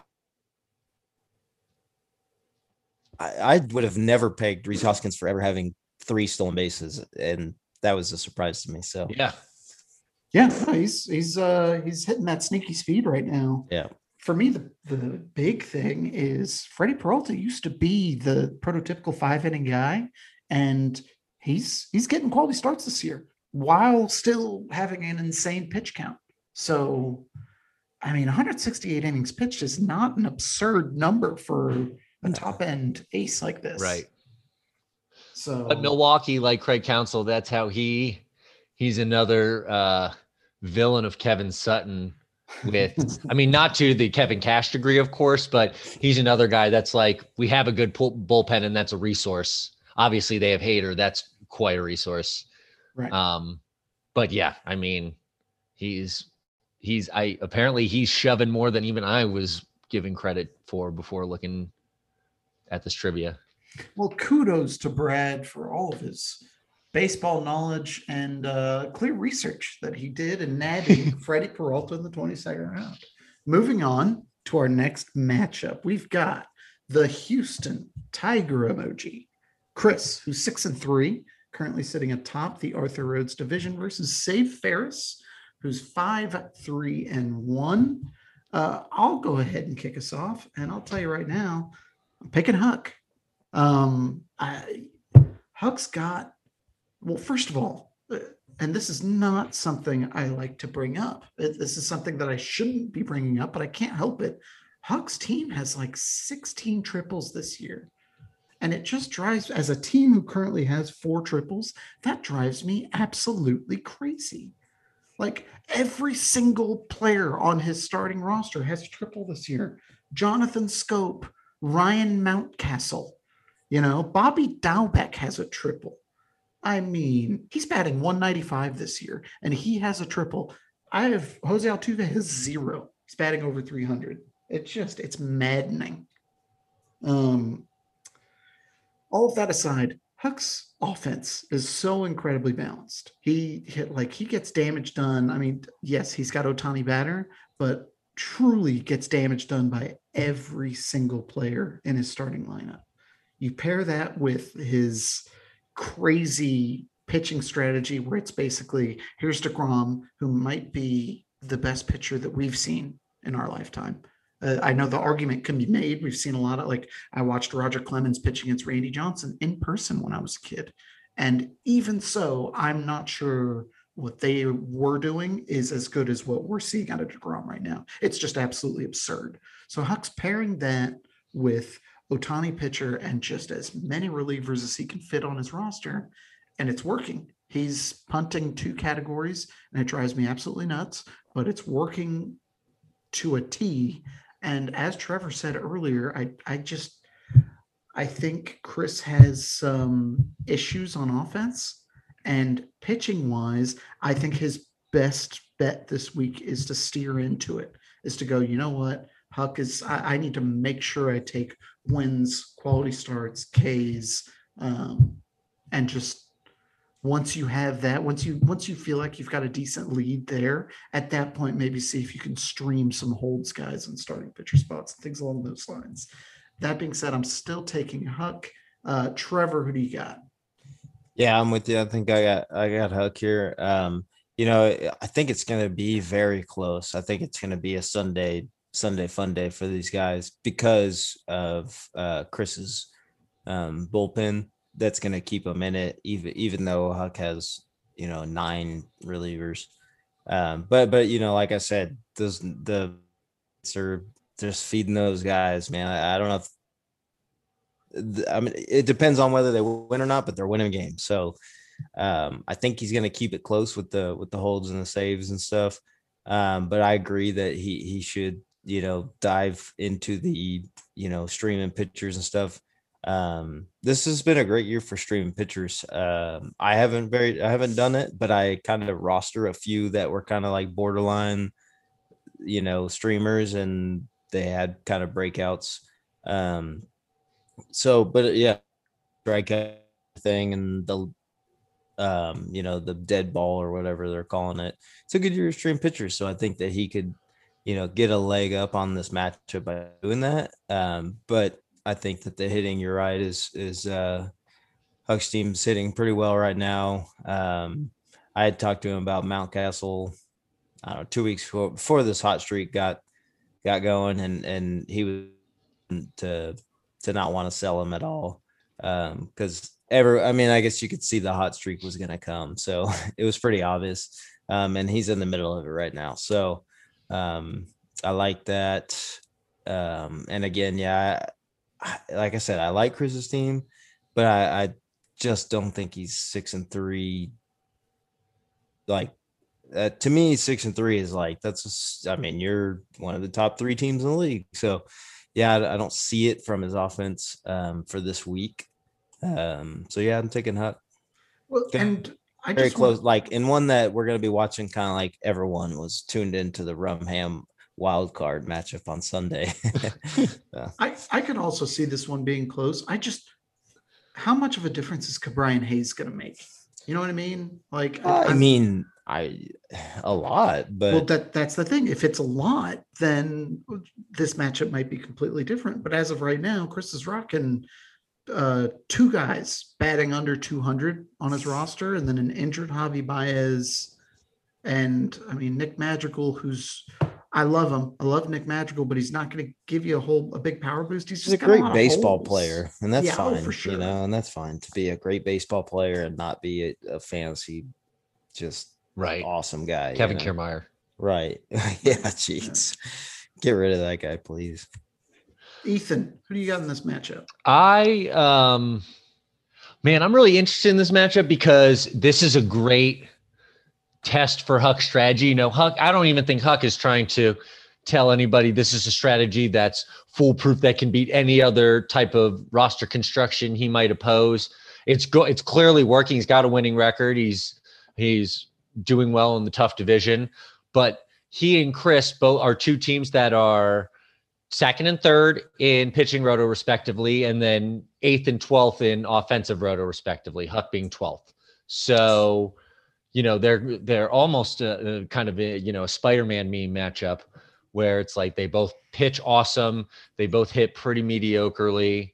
Um, I think Huck is going to end up taking this matchup because I think his strategy is gonna work out. I think you know he'll win pitching five to three, and then um, you know that really that really mitigates what he has to do offensively against another team that's pretty middling offensively. And so I think this is a this is going to be a case study in where his strategy really can work against other teams with winning records, you know, in those playoff type matchups.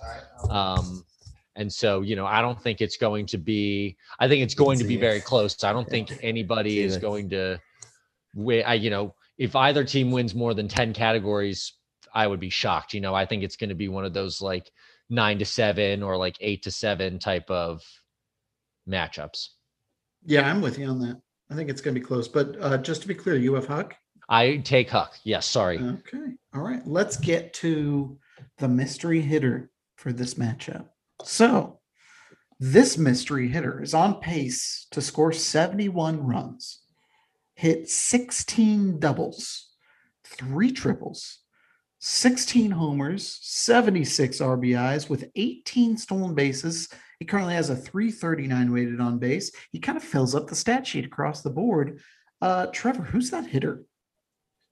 Um, hold on, give me a second. I gotta look. Go ahead, Ethan.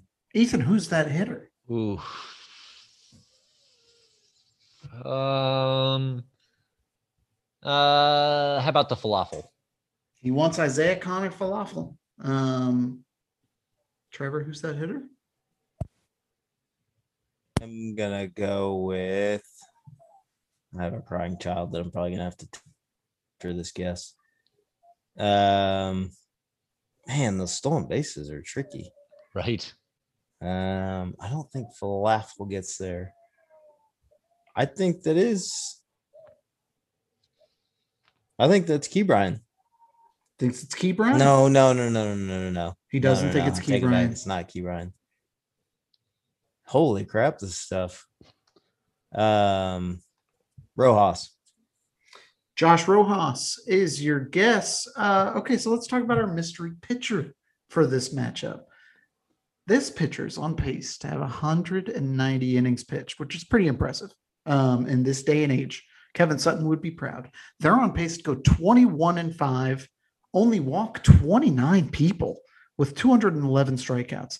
Those are Cy Young numbers. No, no matter how you cut them. Like if, if he keeps this pace up, he is square in the Cy Young conversation, no matter which league he's in.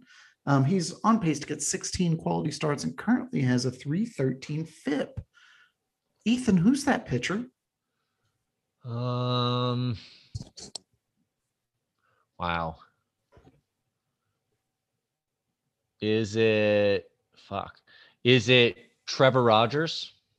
Well, I, my guess is Trevor Rogers. Your guess I'll is Trevor Rogers. Trevor Peterson answer first. Hey, Trevor, who's that pitcher? I'm going with um Urias. Julio Urias? Sorry, yeah, I was all out of sorts there for a second. Uh Amber had to run her mother to the urgent care, and so I'm here with the baby, and he started crying. He's good now, Oh, man. and uh, my mother-in-law's okay. But yeah, so I was, but that's my guess. Urias. Okay. I'm glad everybody's okay. Um, we're good. you're right about Julio Urias. He is just, and this is, it's funny. Like, this is one where I have to take a hard L. And I hope Chris is listening to this one because he can take a easy victory lap on this. Every time I want a victory lap on this too because I was with Chris from the beginning on this one, I, I just, and you know that too. I know, I know. And he's, he's loved Urias. I think he's got Urias in like the top 10 rounds. And I'm always like, uh, like I get it. He was a stud when he was younger. He's going to have like innings pitch limits and things like that. Now that he's up, he's dominating. He is absolutely phenomenal. Like the fact that he's on pace to walk 29 guys and still strike out 211 is downright silly. Um, Urias is like, he is a guy to build your, like, he's a keeper to build your team around at this point. So kudos to Chris on that one. Our mystery hitter is uh, um, a maligned player of the past who's kind of bounced back this year. It's the one and only Andrew Benintendi, who is more fantasy relevant now than I think he's ever been in his entire career. Um, he's batting generally in the top three for Kansas City, who they're not having a great year, but he's still batting in the top three, batting 294, um, has six homers and seven steals, and just kind of fills up the stat sheet all over the place. So Huck, who is just a, a, a blind, just lover of Benintendi, the Benintendi is his guy, could not be happier with the year that both he and Ohtani are having. I realized he was on pace to steal that many bases, but I should have known it's the Royals. Right? Yeah, he's uh he's swiping some bags. I tell you what, Huck would have a perfect trifecta if Bobby Dalbec didn't suck at hitting. So, you know, batting 195, six home runs. Um, but let's move on to our next matchup. It's an Arthur Rhodes special. We're looking at in play runs, Kevin Sutton, who's two six and one, going up against another team that's currently struggling in their division, the Never Nudes. It's John, our 2019 champion and and uh, you know podcast contributor of last week. He's three five and one. Trevor, who do you have in this matchup? Man, this one's tough. Um, uh, I think they tie. They're going to tie.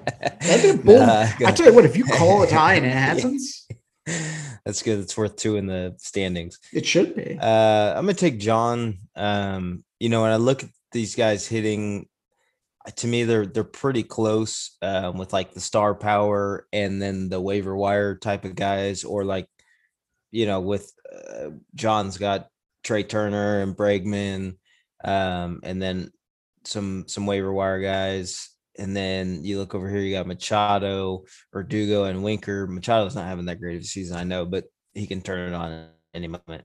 Um, but the what the difference to me is, man, the pitching is good too.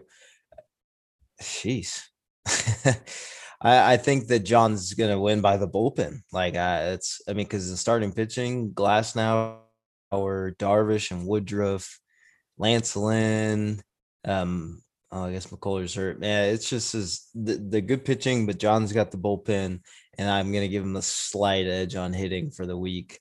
Um, especially since like if you look the Milwaukee, um, that's like something to monitor since Milwaukee has these freaking studs pitching. So, you know, with with um Sutton rostering three Reds, Yeah. um, that could be a tough, you know, if you if he goes against um, you know, if he gets Peralta, um, Woodruff and Burnes, and you could be in trouble there, you know, three days out of a week. Um, so uh, just talking myself into John. Okay, you've got John, Ethan. Who do you got in this matchup?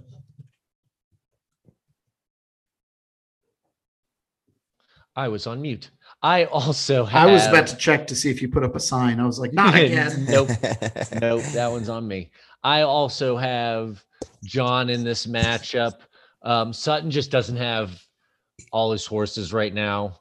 Um, I mean, Evan Longoria has been fantastic this year. He's on the IL right now. Obviously, John Means has been fantastic this year. He's on the IL right now. Votto is um, in the twilight of his career, but he's certainly above streaming and he's on the IL right now. Um, John has some guy named Mike Trout on the IL, but I've barely heard of him, so I don't think that matters much. um, but I really do. I think John's a little bit healthier, and I think that he um, is going to um, is going to get enough pitching against um, Sutton because I think he has a better bullpen than Sutton. I think they both have some real horses as starting pitchers go. Um, and then offensively, I think he's just a lot healthier. I mean, I think Matt Chapman is going to be much better than the 205 hitter he's been so far this year, but there's no guarantee that's going to happen this week and or anything like that. So, I mean, Jesse Winker again, he doesn't date, he fucks. He right now he fucks harder than almost anybody in baseball, but I think John has a deeper offense and um and a better bullpen, so I think he'll win, but I think this is the first time they are matching up. So if they match up again and Sutton's team is healthier, then it's a totally different matchup. Yeah, I, I'm gonna have to agree with you. That's it's Sutton is just in such a rough spot, which I know, you know, in talking to him the last couple of weeks, he's he the he took a couple of losses really hard. He is one game out of a playoff spot still, but Um, it- it's just his team is kind of in tatters right now. Don't know if Tyler Naquin's going to hit this week. Evan Longoria was on an absolute tear. He was batting 448 with a 1500 OPS for the last two weeks, and then he hits the IL. Um, Sutton has no reason to hang on to Billy Hamilton. I honestly think he would be safe to drop Sam Huff. I think he could be safe to drop JD Davis, but he's there are a lot of moves he would need to make in order to field a competitive team this week. And just based on the way he's he's kind of like looking for keepers and, and the way he's talking and things like that, I'm not sure he's going to do it. So I think John might get a win by default this week, even though he is also struggling. He just had one of his NAs sent back down. That's the opposite direction of what he's looking for.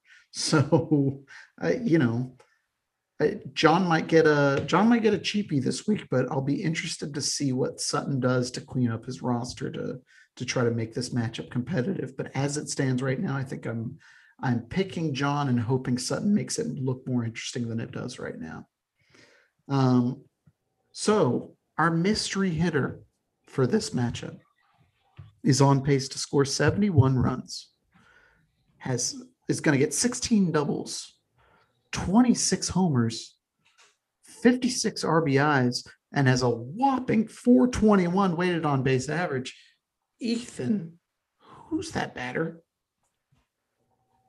Man. Um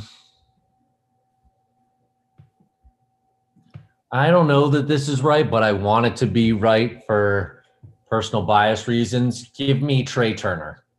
Trea Turner. Um, I'm gonna tell you right now. I I didn't list any steals because he has no steals, but you're not allowed to guess again. Uh, Damn Trevor- it. Okay, Trevor, well, damn name, it. name that hitter. Oh man, this one's tough. Um Buster Posey. Buster Posey. Okay.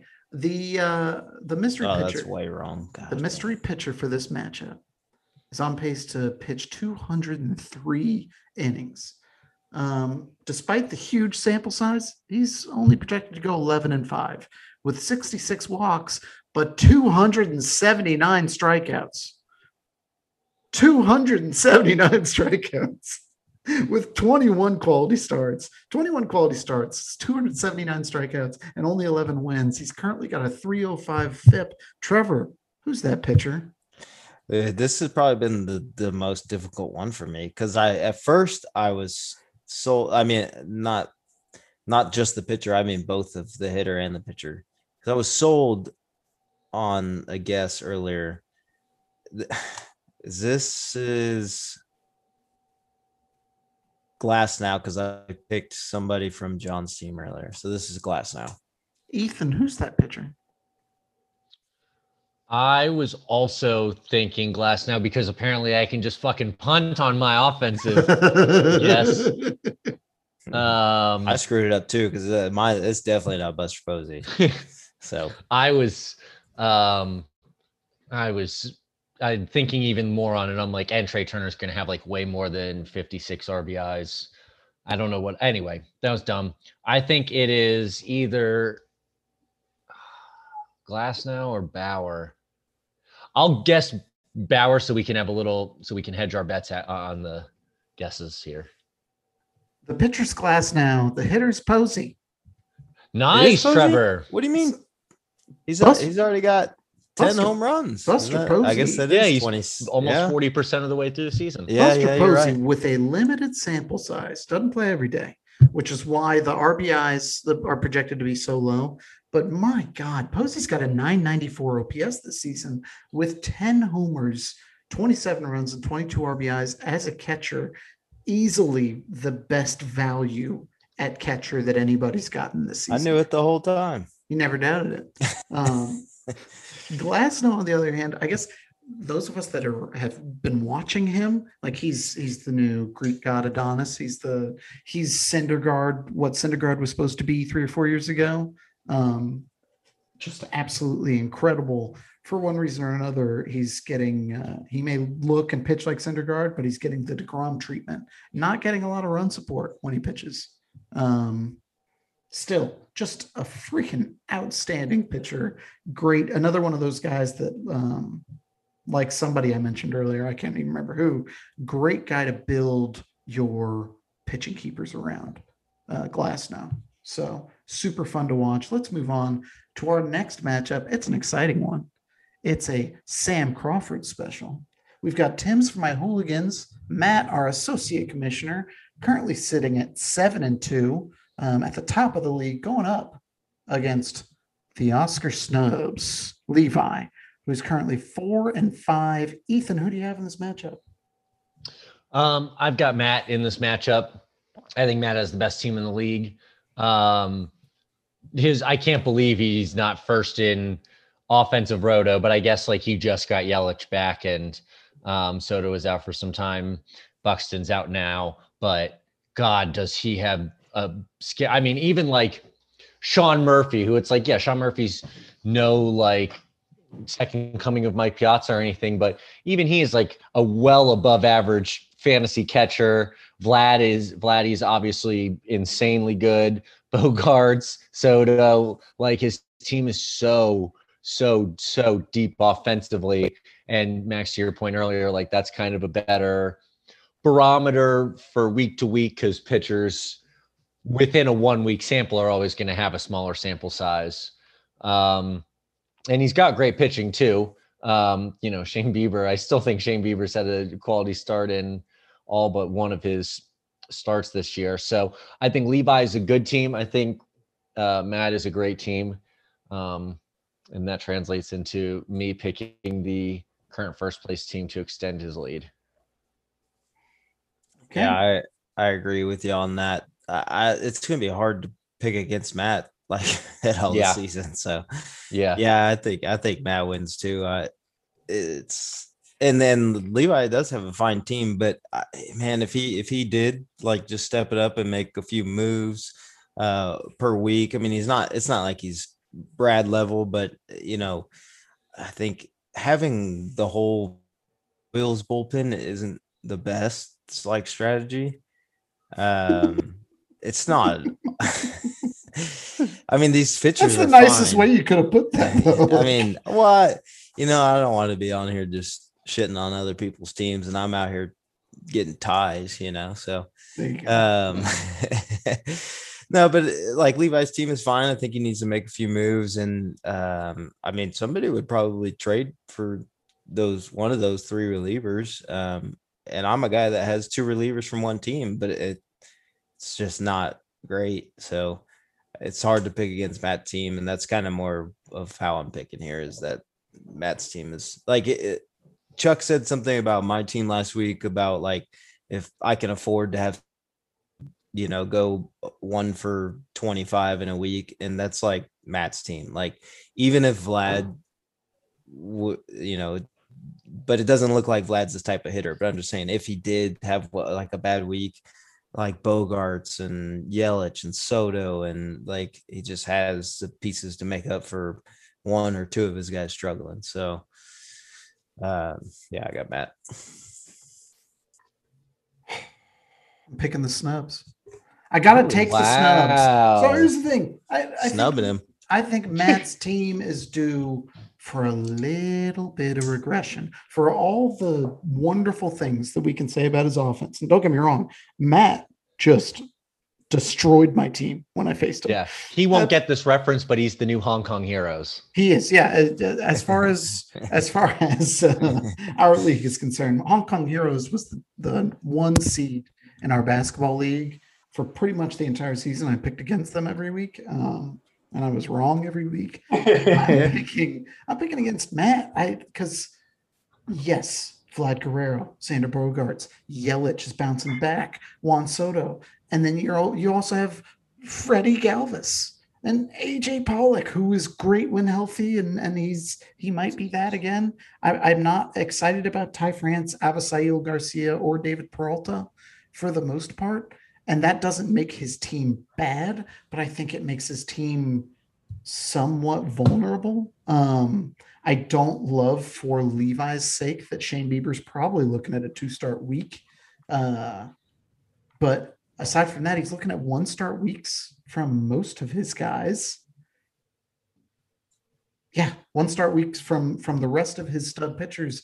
And say what you will about the snubs. You know, I'm my biggest concern here is Levi doesn't pay attention um, because a lot of times Levi doesn't pay attention. And so that could really screw me here. And yeah, the Kansas City bullpen is stupid, but Aaron Nola and Zack Wheeler have been fantastic. Dick Hill, as we know, has just been absurdly good this year. First of all, not getting horribly injured um, every time out, striking people out like crazy, going out and I mean, he pitches better when he loses than when he wins. It's insane. So Rich Hill looks fantastic for the Rays, um, pitching five innings at a time, and uh, like Levi's offense is as scary as it can get. Uh, like Fernando Tatis Jr. is, it's him and Acuna. They're uh, one of them is the best player in baseball. So, uh, for instance, our mystery hitter this week, you guys knew it wasn't going to be Fernando Tatis Jr., but I listed out his stats as what they're going to like, what he's on pace to do, anyways, just for scale. Um, so between him and you know Whit Merrifield, who is just having his best fantasy season ever, Ozzie Albies, who's fantastic, Wil Myers, Levi's got an explosive offense, and at any given week, Joey Gallo can hit five or six homers for him too. So you know, between that and uh, Taylor Trammell, who might take the default Kyle Lewis role for Seattle, guy that strikes out too much but still hits ball real hard and Hit at- ball hard. he hit ball hard, and at some point he's going to have like a two week period where he bats 400 and hits three homers a week. You know, he's going to be an electric, lights out kind of guy. Um, for all I know, it could be this week. So I'm I'm picking Levi this week just just purely for law of averages and assuming that he screws me on it, that he just doesn't check his lineup. But I, you know, I got to do it. Um, Man, just a little note. Um, just the difference between AAA and the majors. Um, Jackson Kowar, Kawar, whatever. yeah, He had like a 0.85 ERA in AAA. Strikes out everybody. yeah. Tonight he went two thirds, gave up three hits, two walks, four earned runs, and Jeez. Yikes! yeah, Welcome to the major leagues. yeah, Is he pitching yeah. for uh, the Royals? yeah. Yikes. Well, the good Not what news you want. is I don't have any angels, so that's fun. yeah, yeah. Um okay, let's move on to the mystery players. No, you know what? First, I want to I want to put these Tatis numbers out there. This is what he's on pace to do. 108 runs, which is the highest we've listed yet with these mystery hitters. Sure. 24 doubles, 45 home runs, 103 RBIs, 34 stolen bases with a 430 weighted on base average. That's the NL MVP right there. Like I Sure. Acuna, I get it, Acuna, but that's if he puts up those numbers, that's the NL MVP. Yeah, that's like one of those things where like Acuna is the best player, but Fernando Tatis is not wrong either. You know, there's no wrong answer. Like Right. it's just yeah. Maybe Fernando Tatis. Yeah, this is more of a magic month. bird dynamic than like Yeah. a Jordan versus the league or MJ versus the league type Yeah. dynamic. yeah. He's just and he's the most exciting player to watch in baseball, offensively, defensively, on the base paths. Like it just always seems like he's doing something. that is the one thing that he has over Acuna, in my opinion, is the is that just the position is more fun to watch defensively. Um, now I love an assist, but they just happen far less than ground balls deep in the hole, Right. you know, for Tatis to to turn and burn on them. So yeah, I, I think the uh, defensively Tatis for sure is is way more fun to watch. Right. A shortstop gold glove is worth way Right. more in everybody's mind than a center field gold glove. Yeah. So, all right, let's get to our actual mystery hitter, mystery pitcher. So, our mystery hitter for this matchup is on pace to score 97 runs, have 31 doubles, 34 homers, 84 RBIs, eight steals, and currently has a 30 340 weighted on base average. This guy's a fantasy stud. Ethan, who's that hitter? I think I know who it is because I think he was a trivia answer in the other episode I was on, I think it's Colorado Rockies infielder Ryan McMahon. Okay, Trevor, who's that hitter? Yeah, Ryan McMahon. I think I got both of these down because I do too. I wanted McMahon so bad. I still do. I, I wanted to trade Levi today. And then the other one is the homer. So Yeah, yeah, yeah. So our our mystery pitcher, 200. He's on pace for 233 innings pitched. So over 200 innings pitched. That's great. He's on pace to go 18 and 0 and lose zero games. As any 18 and 0 pitcher does. Right. He's on pace to walk 42 hitters while striking out 245. And along the way, he's on pace to get 26 quality starts, which is absurd considering I a did- guy that doesn't get injured. Like if you don't get injured, you pitch a full season, you're going to get 32 or 33 starts if you're pitching every fifth day. So 26 quality starts. He currently has a 220 FIP. I would just like to say, I know Trevor called I out like, for he knows because he's a homer. I also was going to guess Yeah. Kevin Gausman. You- yeah, you said Um, you. I don't want to make it seem like I only got it because he gave that very nice Yeah, hint, no, you did say you had it before I said that. but Yeah, yeah, Kevin on. Gausman. Yeah, unreal. You know, and Matt Matt texted me last night and was like, I, I don't I don't think he was serious about a trade. Maybe he was trying to g- gauge somebody else's trade offer or something. But he was like, "What would you give for your boy?" And I was like, "I don't have it." Like, I mean, I mean, like I do, but I'm not willing to get you. It's hard to trade for that at the peak of its is the best. Like arguably, statistically, one of the best. You know, Right. The buy pitchers. high is always a treacherous Yeah, like- negotiation. So you know, like the answer to that question isn't Bellinger. eh, Like I'm not going to give all. I mean, it is, but I'm not going to do it. So I was like, Right. I'm sorry, I just don't have it for you. But I, theoretically, I'd give my whole team. I don't know. So I love it. for what it's worth, both of those are right. Ryan McMahon on pace to have an outstanding year. I specifically didn't mention him when talking about Levi's team to try and hide it, but um, I knew both of you had, had researched him this yeah, I year. so love. I I'm a big Ryan McMahon guy. I always have, even when he struggled He's he's putting um, it the together. first couple of years. Yeah, I'm a big fan. Big He's fan. finally putting it together, and yeah, Gausman is.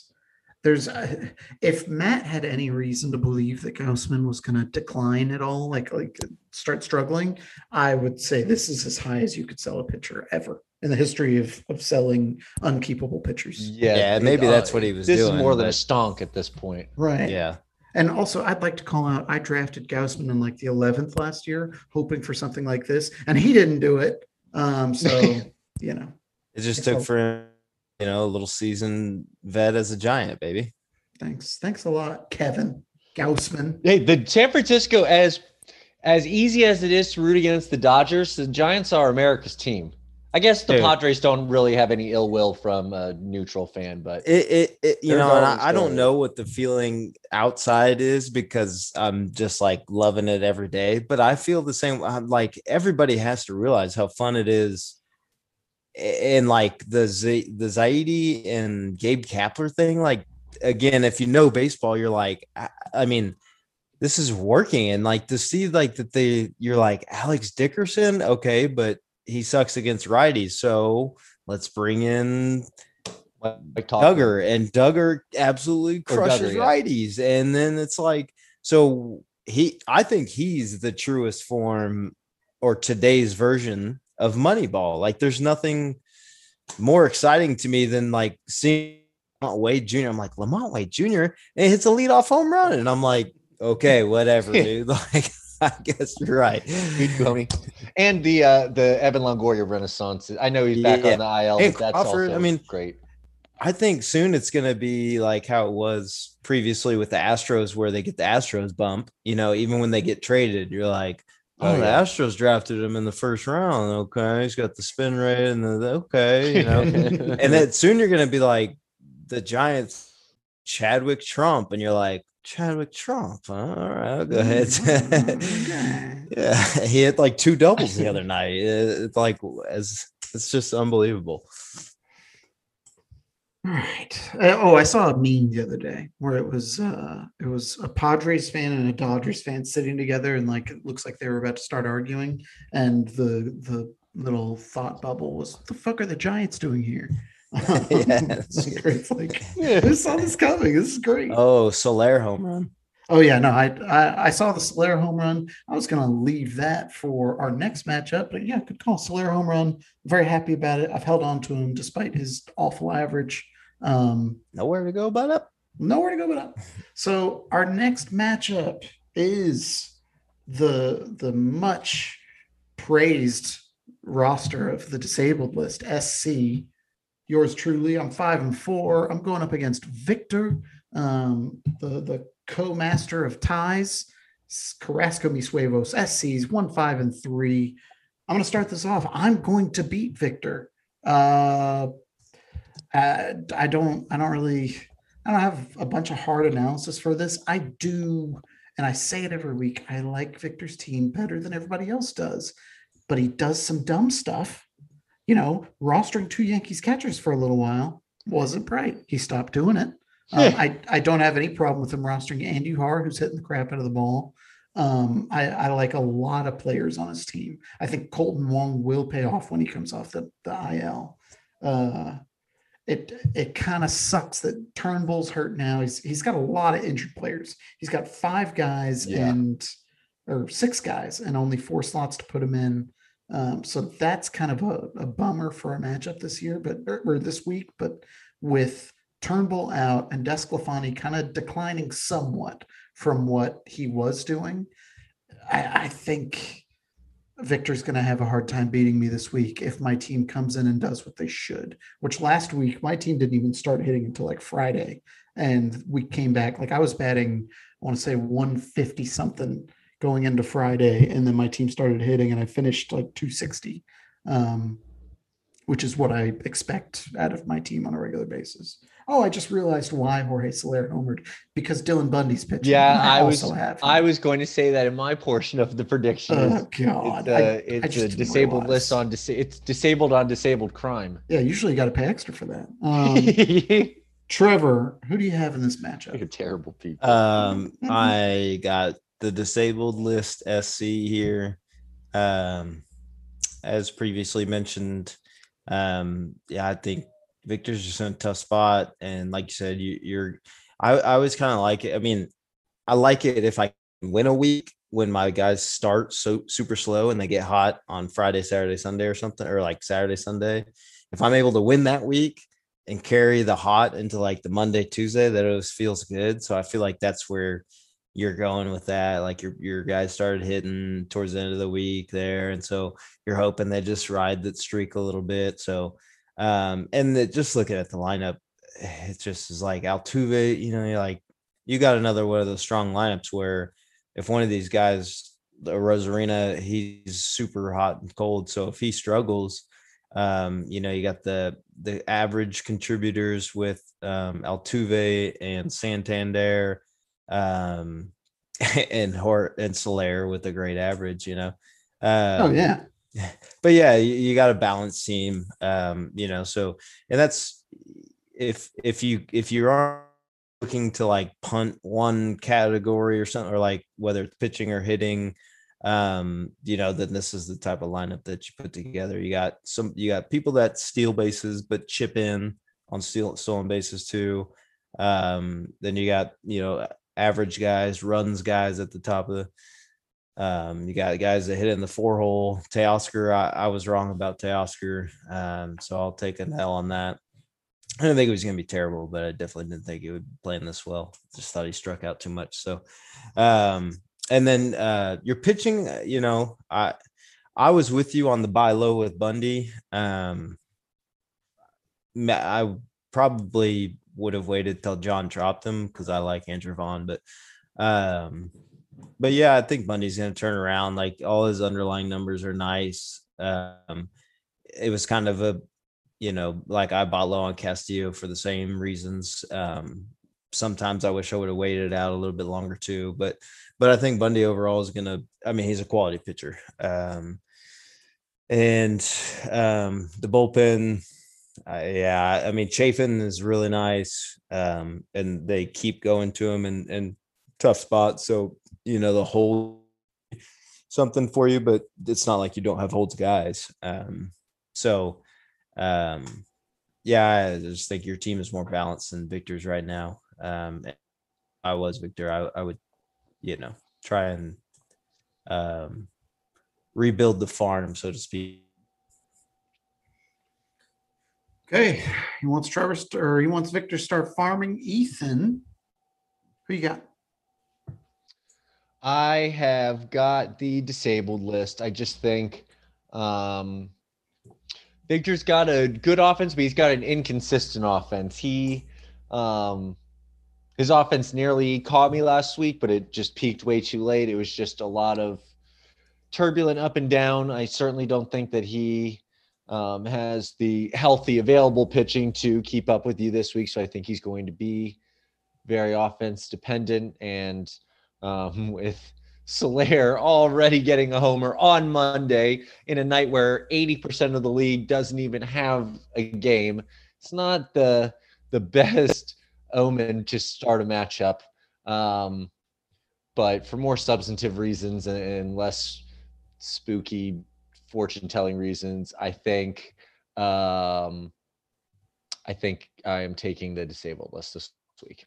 Honestly, I, I think Victor would favor the spooky fortune telling. Like I, I think I think spooky fortune telling at this point is the one thing he hasn't tried.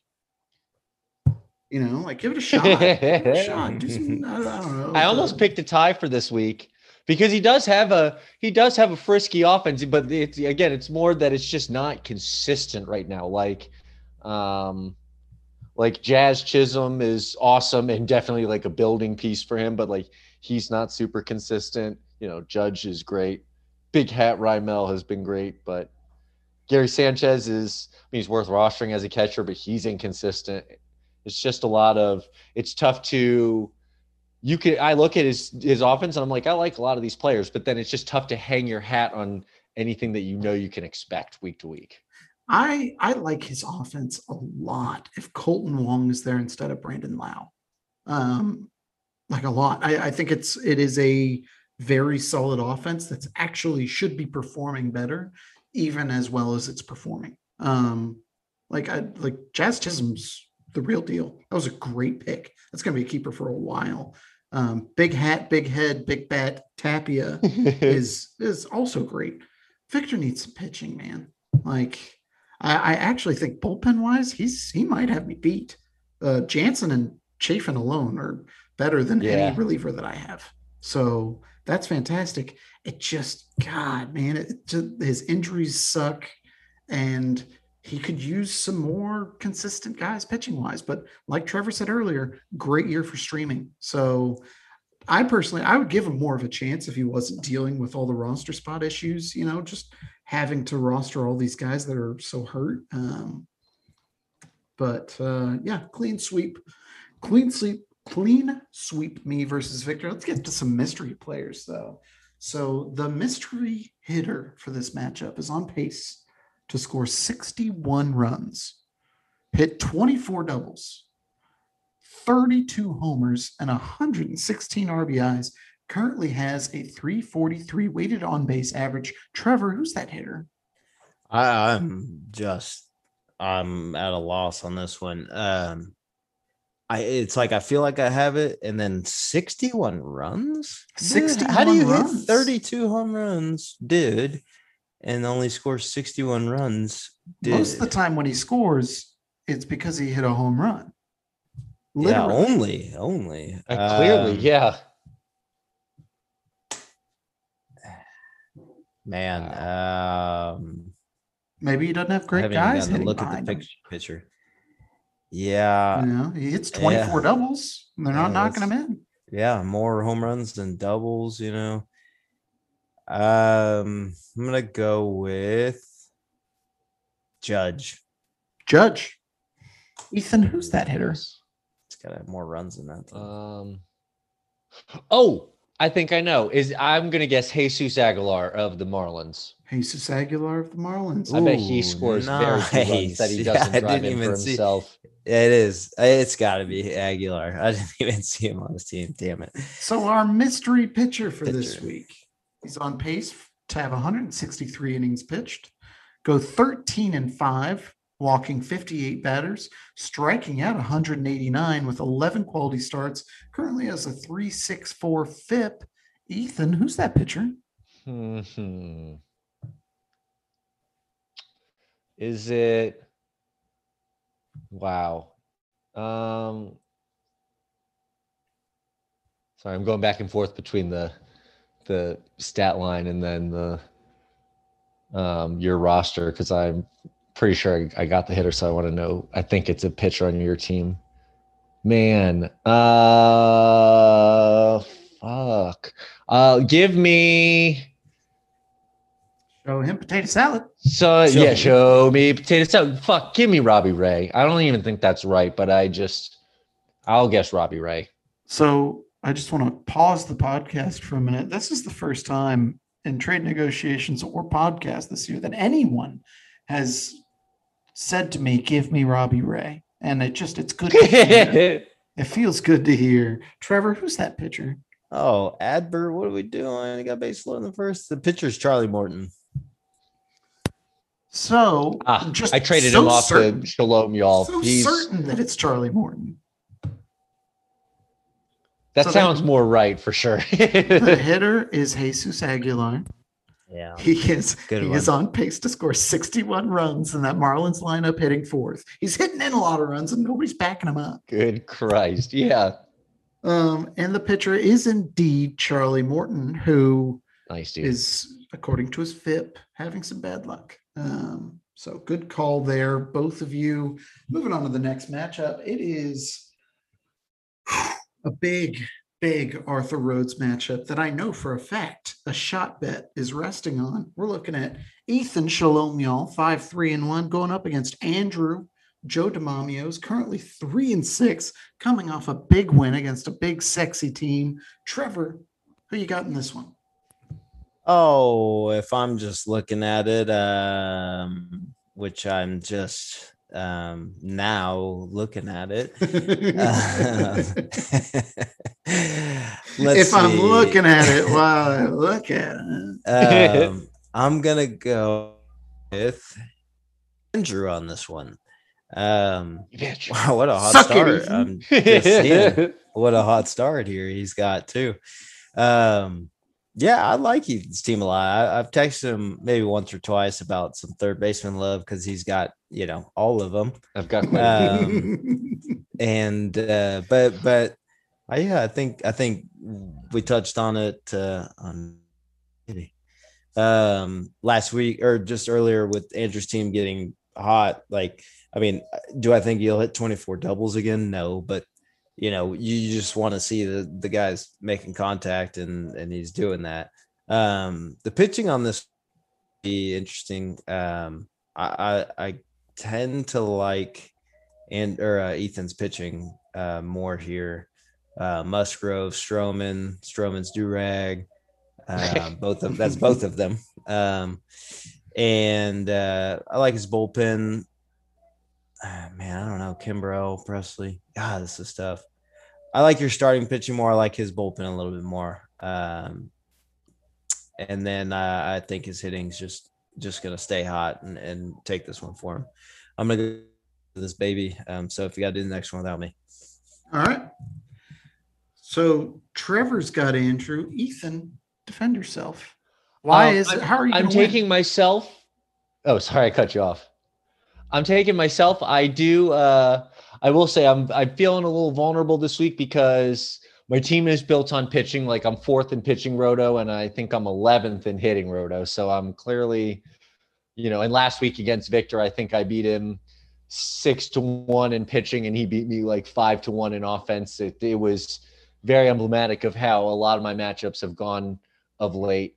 Um, and then you, with that context, I have zero two start weeks this week. So that makes that leaves me to be very vulnerable. I guess not. I guess a lot of teams are going to have few two star weeks because there's so few games uh, Today. today, Monday, as we're Yeah. recording this. But um, I mean, I do. Uh, I do think.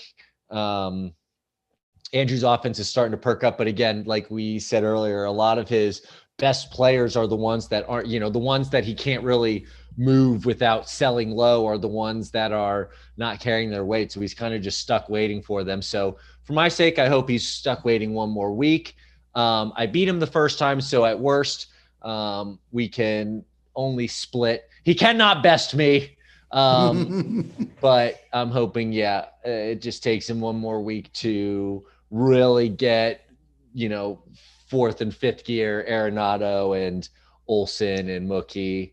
Um, he's got a great start from Marte to his week. So going back to bad omens, he's he's spooking me out a little as well. But I think I can eke eke it out. Trevor's gone temporarily to be a good father, but um, I was going to offer him one of my third basemen, specifically Eugenio Suarez. I don't know if he was going to accept, but I know that by offering him, he will homer tomorrow. So you all heard it as podcast listeners. Tune into the Reds. And there's a drive to left field by Castellanos. Dot dot dot. at, at what point do you start to worry about Eugenio a little bit? Oh, I've been extremely worried about Eugenio. He's still. I imagine it's the same exercise you're going through with Soler on a nightly basis. Like, oh, without a doubt, absolutely self-deprecating to continue to roster this guy, but also like I bet you're still going to hit north of 35 homers. But if you end up being Rougned Odor, I'm going to be so mad. It's just, it's so, so bizarre. Um, like how hard he's still hitting the ball. He's still hitting the ball in the air. He's still hitting the ball mm-hmm. hard. It just, like, it really kind of doesn't make any sense.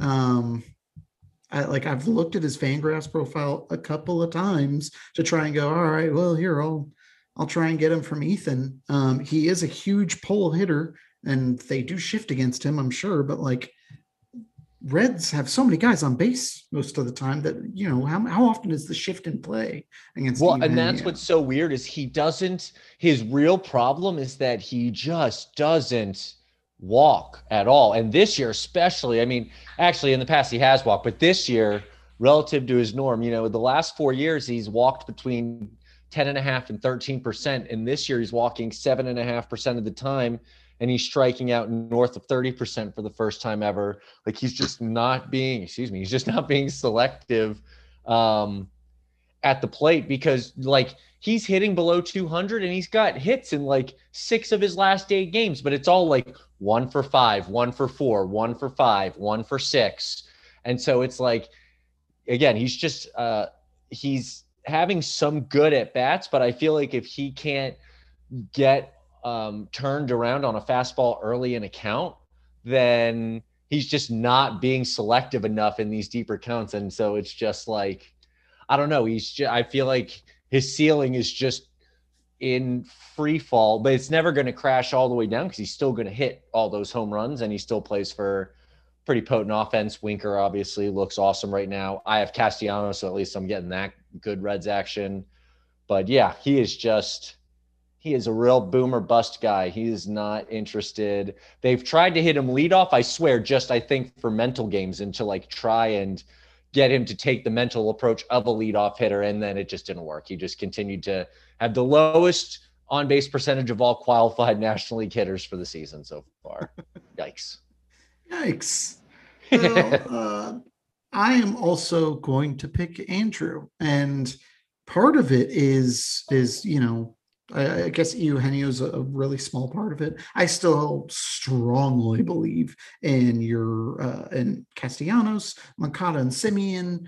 Uh, Schwarber is is hitting great. When Brantley comes back, he's going to be great. Taylor I, has been a, a, darling. I mostly got him for position flexibility, and he's playing way better than he should. Oh yeah, he's been very solid. To the problem here is that Andrew's team was hitting so badly for so long. In fact, I mean between Arenado, Mookie Betts, and Anthony Rizzo over the past two weeks, only one home run between the three of them. That's right. that's absurd.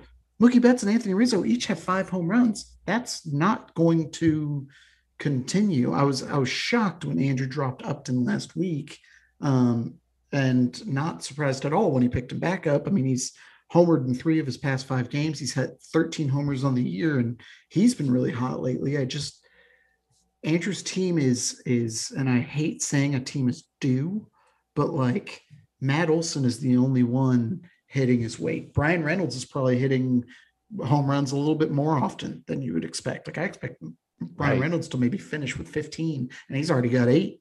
Um, but Rizzo and Betts should both be 25 plus guys. So they are they are well behind pace.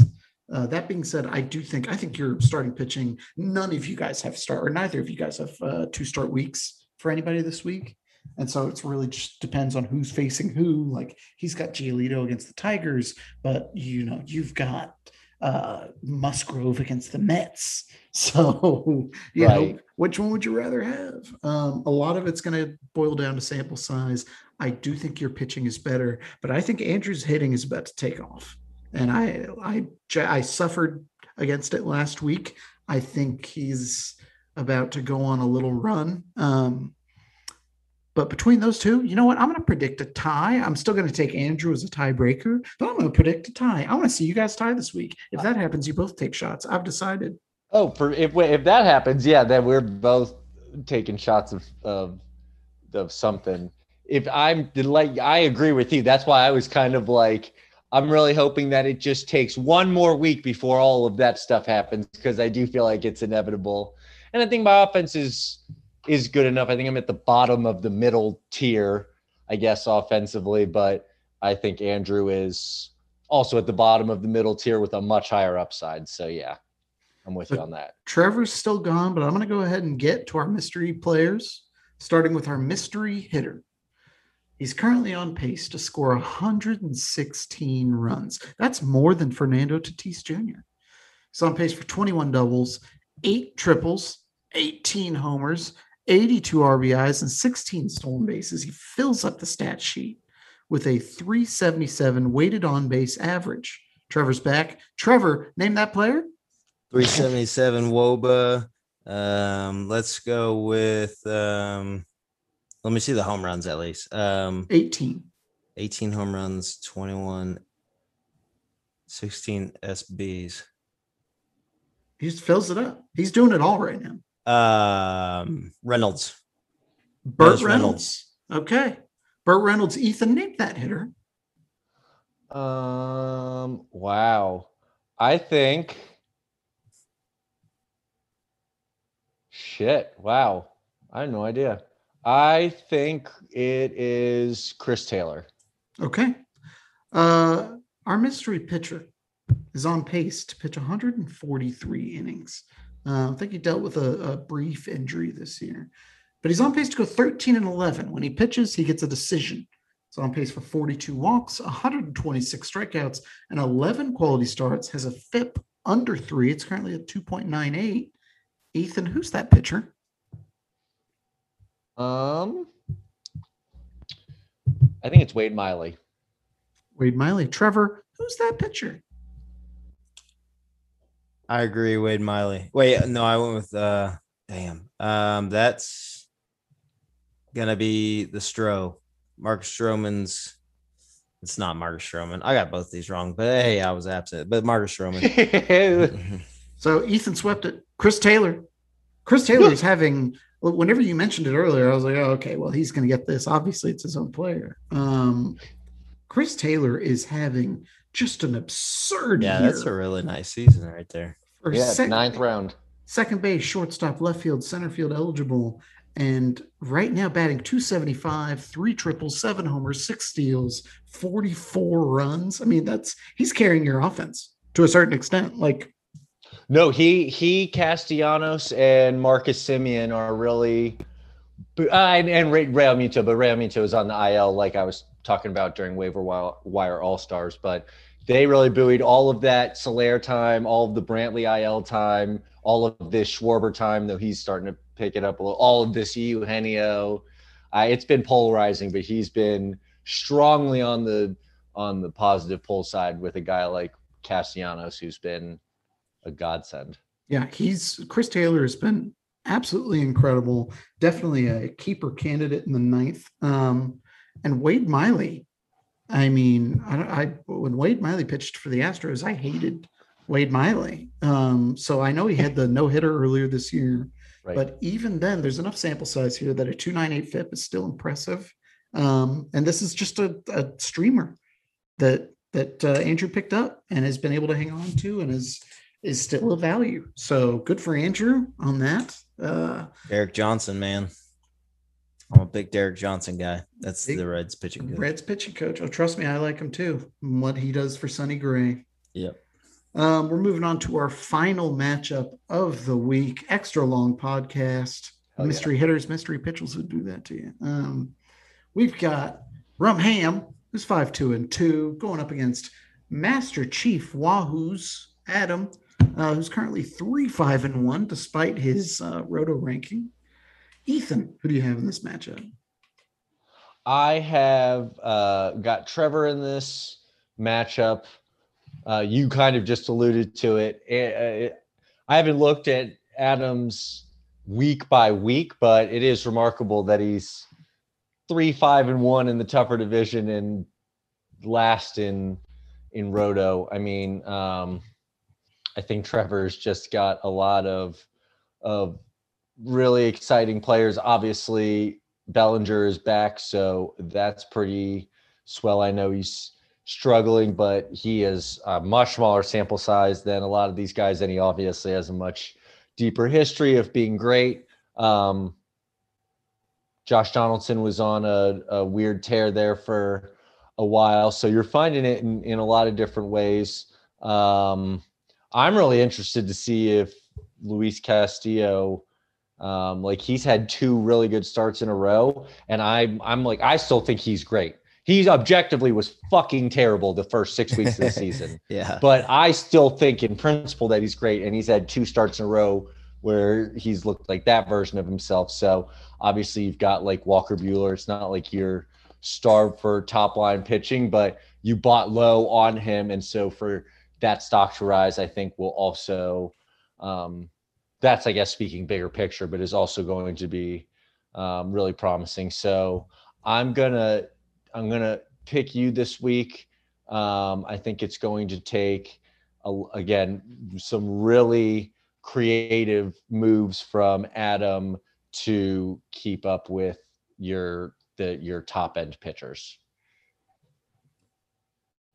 Well, I'm also going to pick Trevor this week, although I think it's going to be closer than it looks. There's a lot of revenge games in this matchup because you guys have traded back and forth so much. So on his end, it's it's Ian Anderson, it's JT Brubaker, it's uh, uh, Tommy Edman. You know, like maybe they're are they upset about being traded? Meanwhile, on your side, it's it's obviously Luis Castillo. Um, I think Frankie Montas too. hmm And God, the Austin Meadows timing. Like Austin Meadows was not looking good. And and from an advanced metrics perspective, there were some cause there was some cause to worry about him. And I still think Tommy Edman's great, but ever since Trevor got Austin Meadows, I mean, he's got five homers and a triple, and he's batting a bazillion. Um, you know, I think he also snuck a steal in there somewhere. So Austin Meadows has been absolutely on fire. We'll see if he has the heart to do it to Adam this week after starting out on his team. He saw the he's seen the the unlikely three, five, and one start despite the bad roto ranking. I don't know if he'll have the heart to to take it to him this week. Um, but I think he will. Side note, what's going on with Giancarlo Stanton? He's oh for like his last a lot and missing a lot of games. I think he's playing. I think he the groin injury or whatever. It was groin. I think it's worse than they wanted to lead off. But then I'm yeah. No way. Stanton's an Iron Man. Yeah, yeah, dude. Trust me, it's like when he's healthy, you're like, I'm glad I got this fucking guy on my team. And like, but Oh, dude, sure. it, it's brutal. Um, that's why I, you know, I need Bellinger. Like, I can at my three best players, um, from like most people, uh, my three best players were just god awful last week. Uh, I think th- they hit all three of them hit under 150.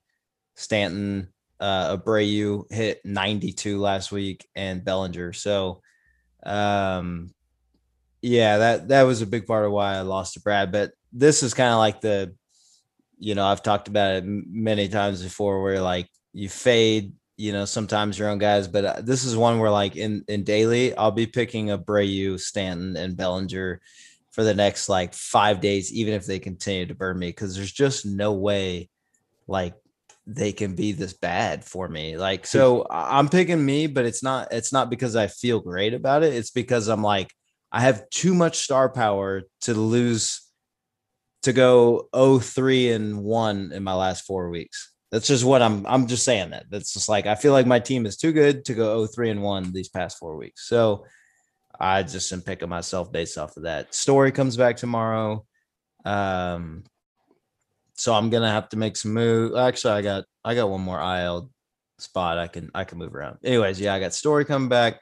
Owsley not getting off to a hot start, but um yeah, I think I think I just like I said, I, I think I gotta get these guys clicking. I've hit under 250 for the past two matchups, so I think that something's got to turn here.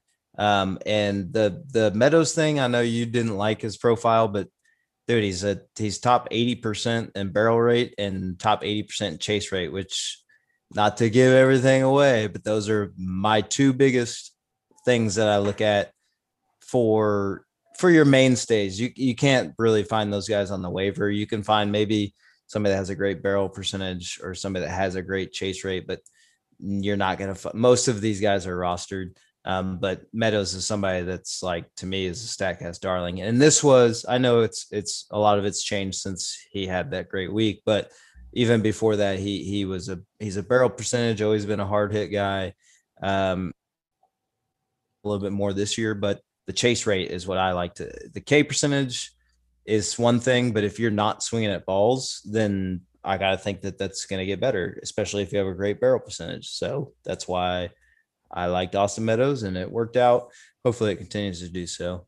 Um, the pitching, uh, yeah, I do think we're we're probably going to be close on this, so that's why I need my hitting to hit. Because I I liked Ian Anderson. Um, he walks too many people. He doesn't strike out the doesn't have great stuff. Um, that's why I felt comfortable enough trading him. Um, so yeah, I, I need my pitching um, to match his, and then I just need my hitting to hit like they're supposed to. So got myself. Yeah, I really like a lot of Adams pitchers this year. Um, so let's get to our mystery players. This mystery hitter is on pace to Let me do mystery guys real quick. Mystery guys, real quick. Yeah, baby's crying again. Um, I looked at this a little bit. The hitter is Tucker, Okay. and the pitcher is um Ian Anderson. okay. You can text me whether I'm right or wrong. I will. Good luck with the baby. So, for those listening at home, our mystery hitter is on pace to score 97 runs, hit 29 doubles, three triples, 29 homers, 97 RBIs. So, 97 RBIs and 97 runs to go with 13 steals. And is currently, he has a 339 weighted on base average. Ethan, who's that hitter? I agree. I think it's Kyle Tucker. I thought for a minute maybe it was Tommy Edman, but I think he's actually stolen too many bases for the projection. So, I mean, it's somebody who's got to run enough, but they can't. I, it can't be a, a run dominant guy because then they'll easily be on pace to steal more than 13. So, I might be worried Tucker runs too much, but I'll I will agree with Trevor and take Kyle Tucker. All right, and our mystery pitcher, he's on pace for 155 innings pitched. He's on pace to go 13 and 8 with 50 walks, 179 strikeouts. So he's got great strikeout numbers, but only eight quality starts. He currently has a 3.72 FIP. Ethan, who's that pitcher? So it's either Ian Anderson, like Trevor said, or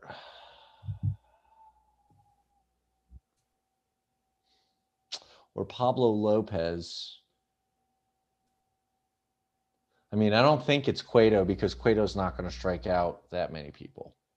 It's the weird dichotomy here is the 180 Ks basically and only eight quality starts. Right. Um, and so I think with that in mind, kind of like the pitching version of the Jesus Aguilar, I think I'll take Marlins pitcher Pablo Lopez and also kind of uh, diversify from Trevor's answer since we, I'm 99% sure we're both right on the hitter. So you are both right on Kyle Tucker. You are both wrong on the pitcher. The pitcher Damn we're it. looking at here There's no way it's Cueto. is famed. Uh, he used to be a pitcher only. No starting pitcher, no relief pitcher. He started in the league as pitcher eligible only, which means you could only put him in the pitcher spot that we have, Wow. which is bizarre. But it's Luis Garcia, who I have loved watching for the Astros recently. Um, so the big thing about his quality starts is when I had him, he I think he had zero. He had never gone more than like five and a thirds because he they wouldn't let him go past like 95 pitches, and he just I, he's got five great pitches that he uses, but he was kind of you know doing a Greinke where it's it's he's trying to hit hit his spots a little too much, um, trying to try to catch the edge too often. And ever since I traded him to Adam, I think he's got two or three quality starts. Like he's really has been sitting three- in there. He has three quality starts in a, in a row, and in those three starts, he's gone 19 innings, given up three earned runs, which is a 1.42 ERA, and he has 21 strikeouts against four walks, which is a little shy of seven Ks per walk. Yeah.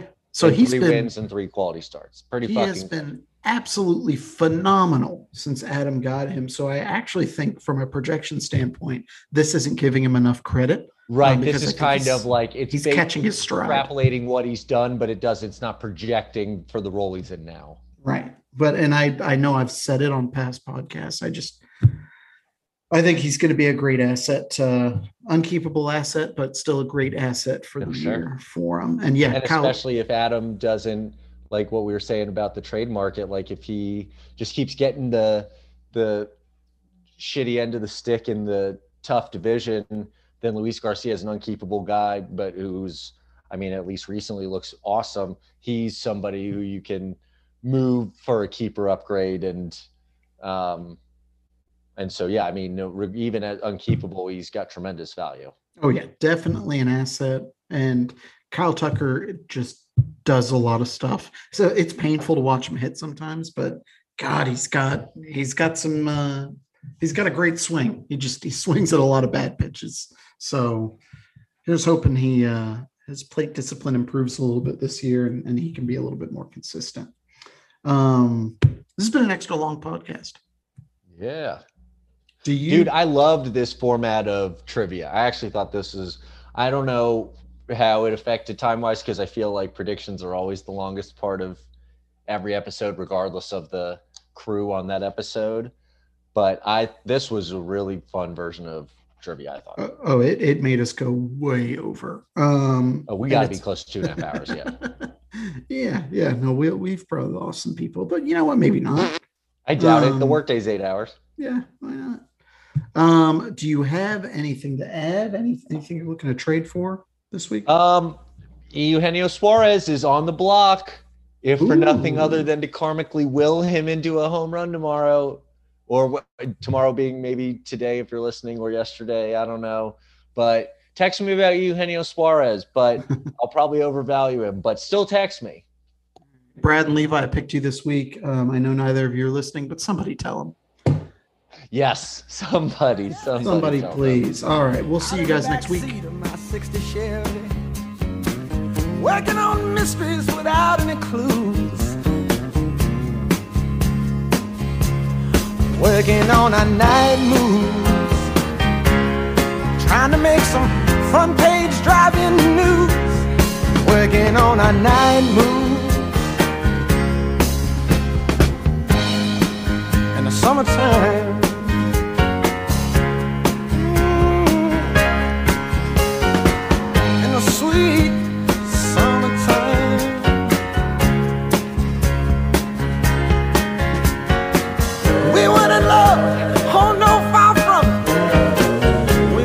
Searching for some high in the sky summit. We were just young and restless and bored, living by the sword. And we steal away every chance we could back room to the alley or the trusty woods. I used her, she used me, but neither one cared. We were getting our share, working on our night moves, trying to lose the awkward teenage blues, working on a night moves.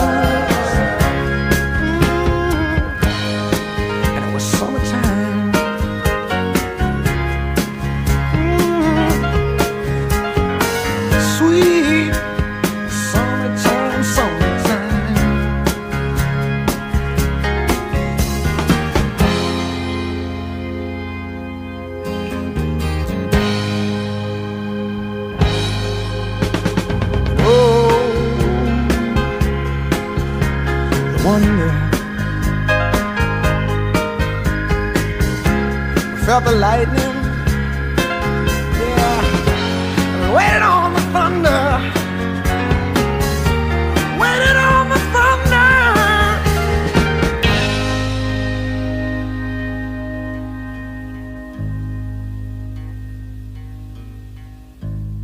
I woke last night to the sound of thunder. How far off I sat and wondered. Started humming a song from 1962. And it's funny how the night moves. When you just don't seem to have as much to lose. Strange how the night moves. with autumn closing in.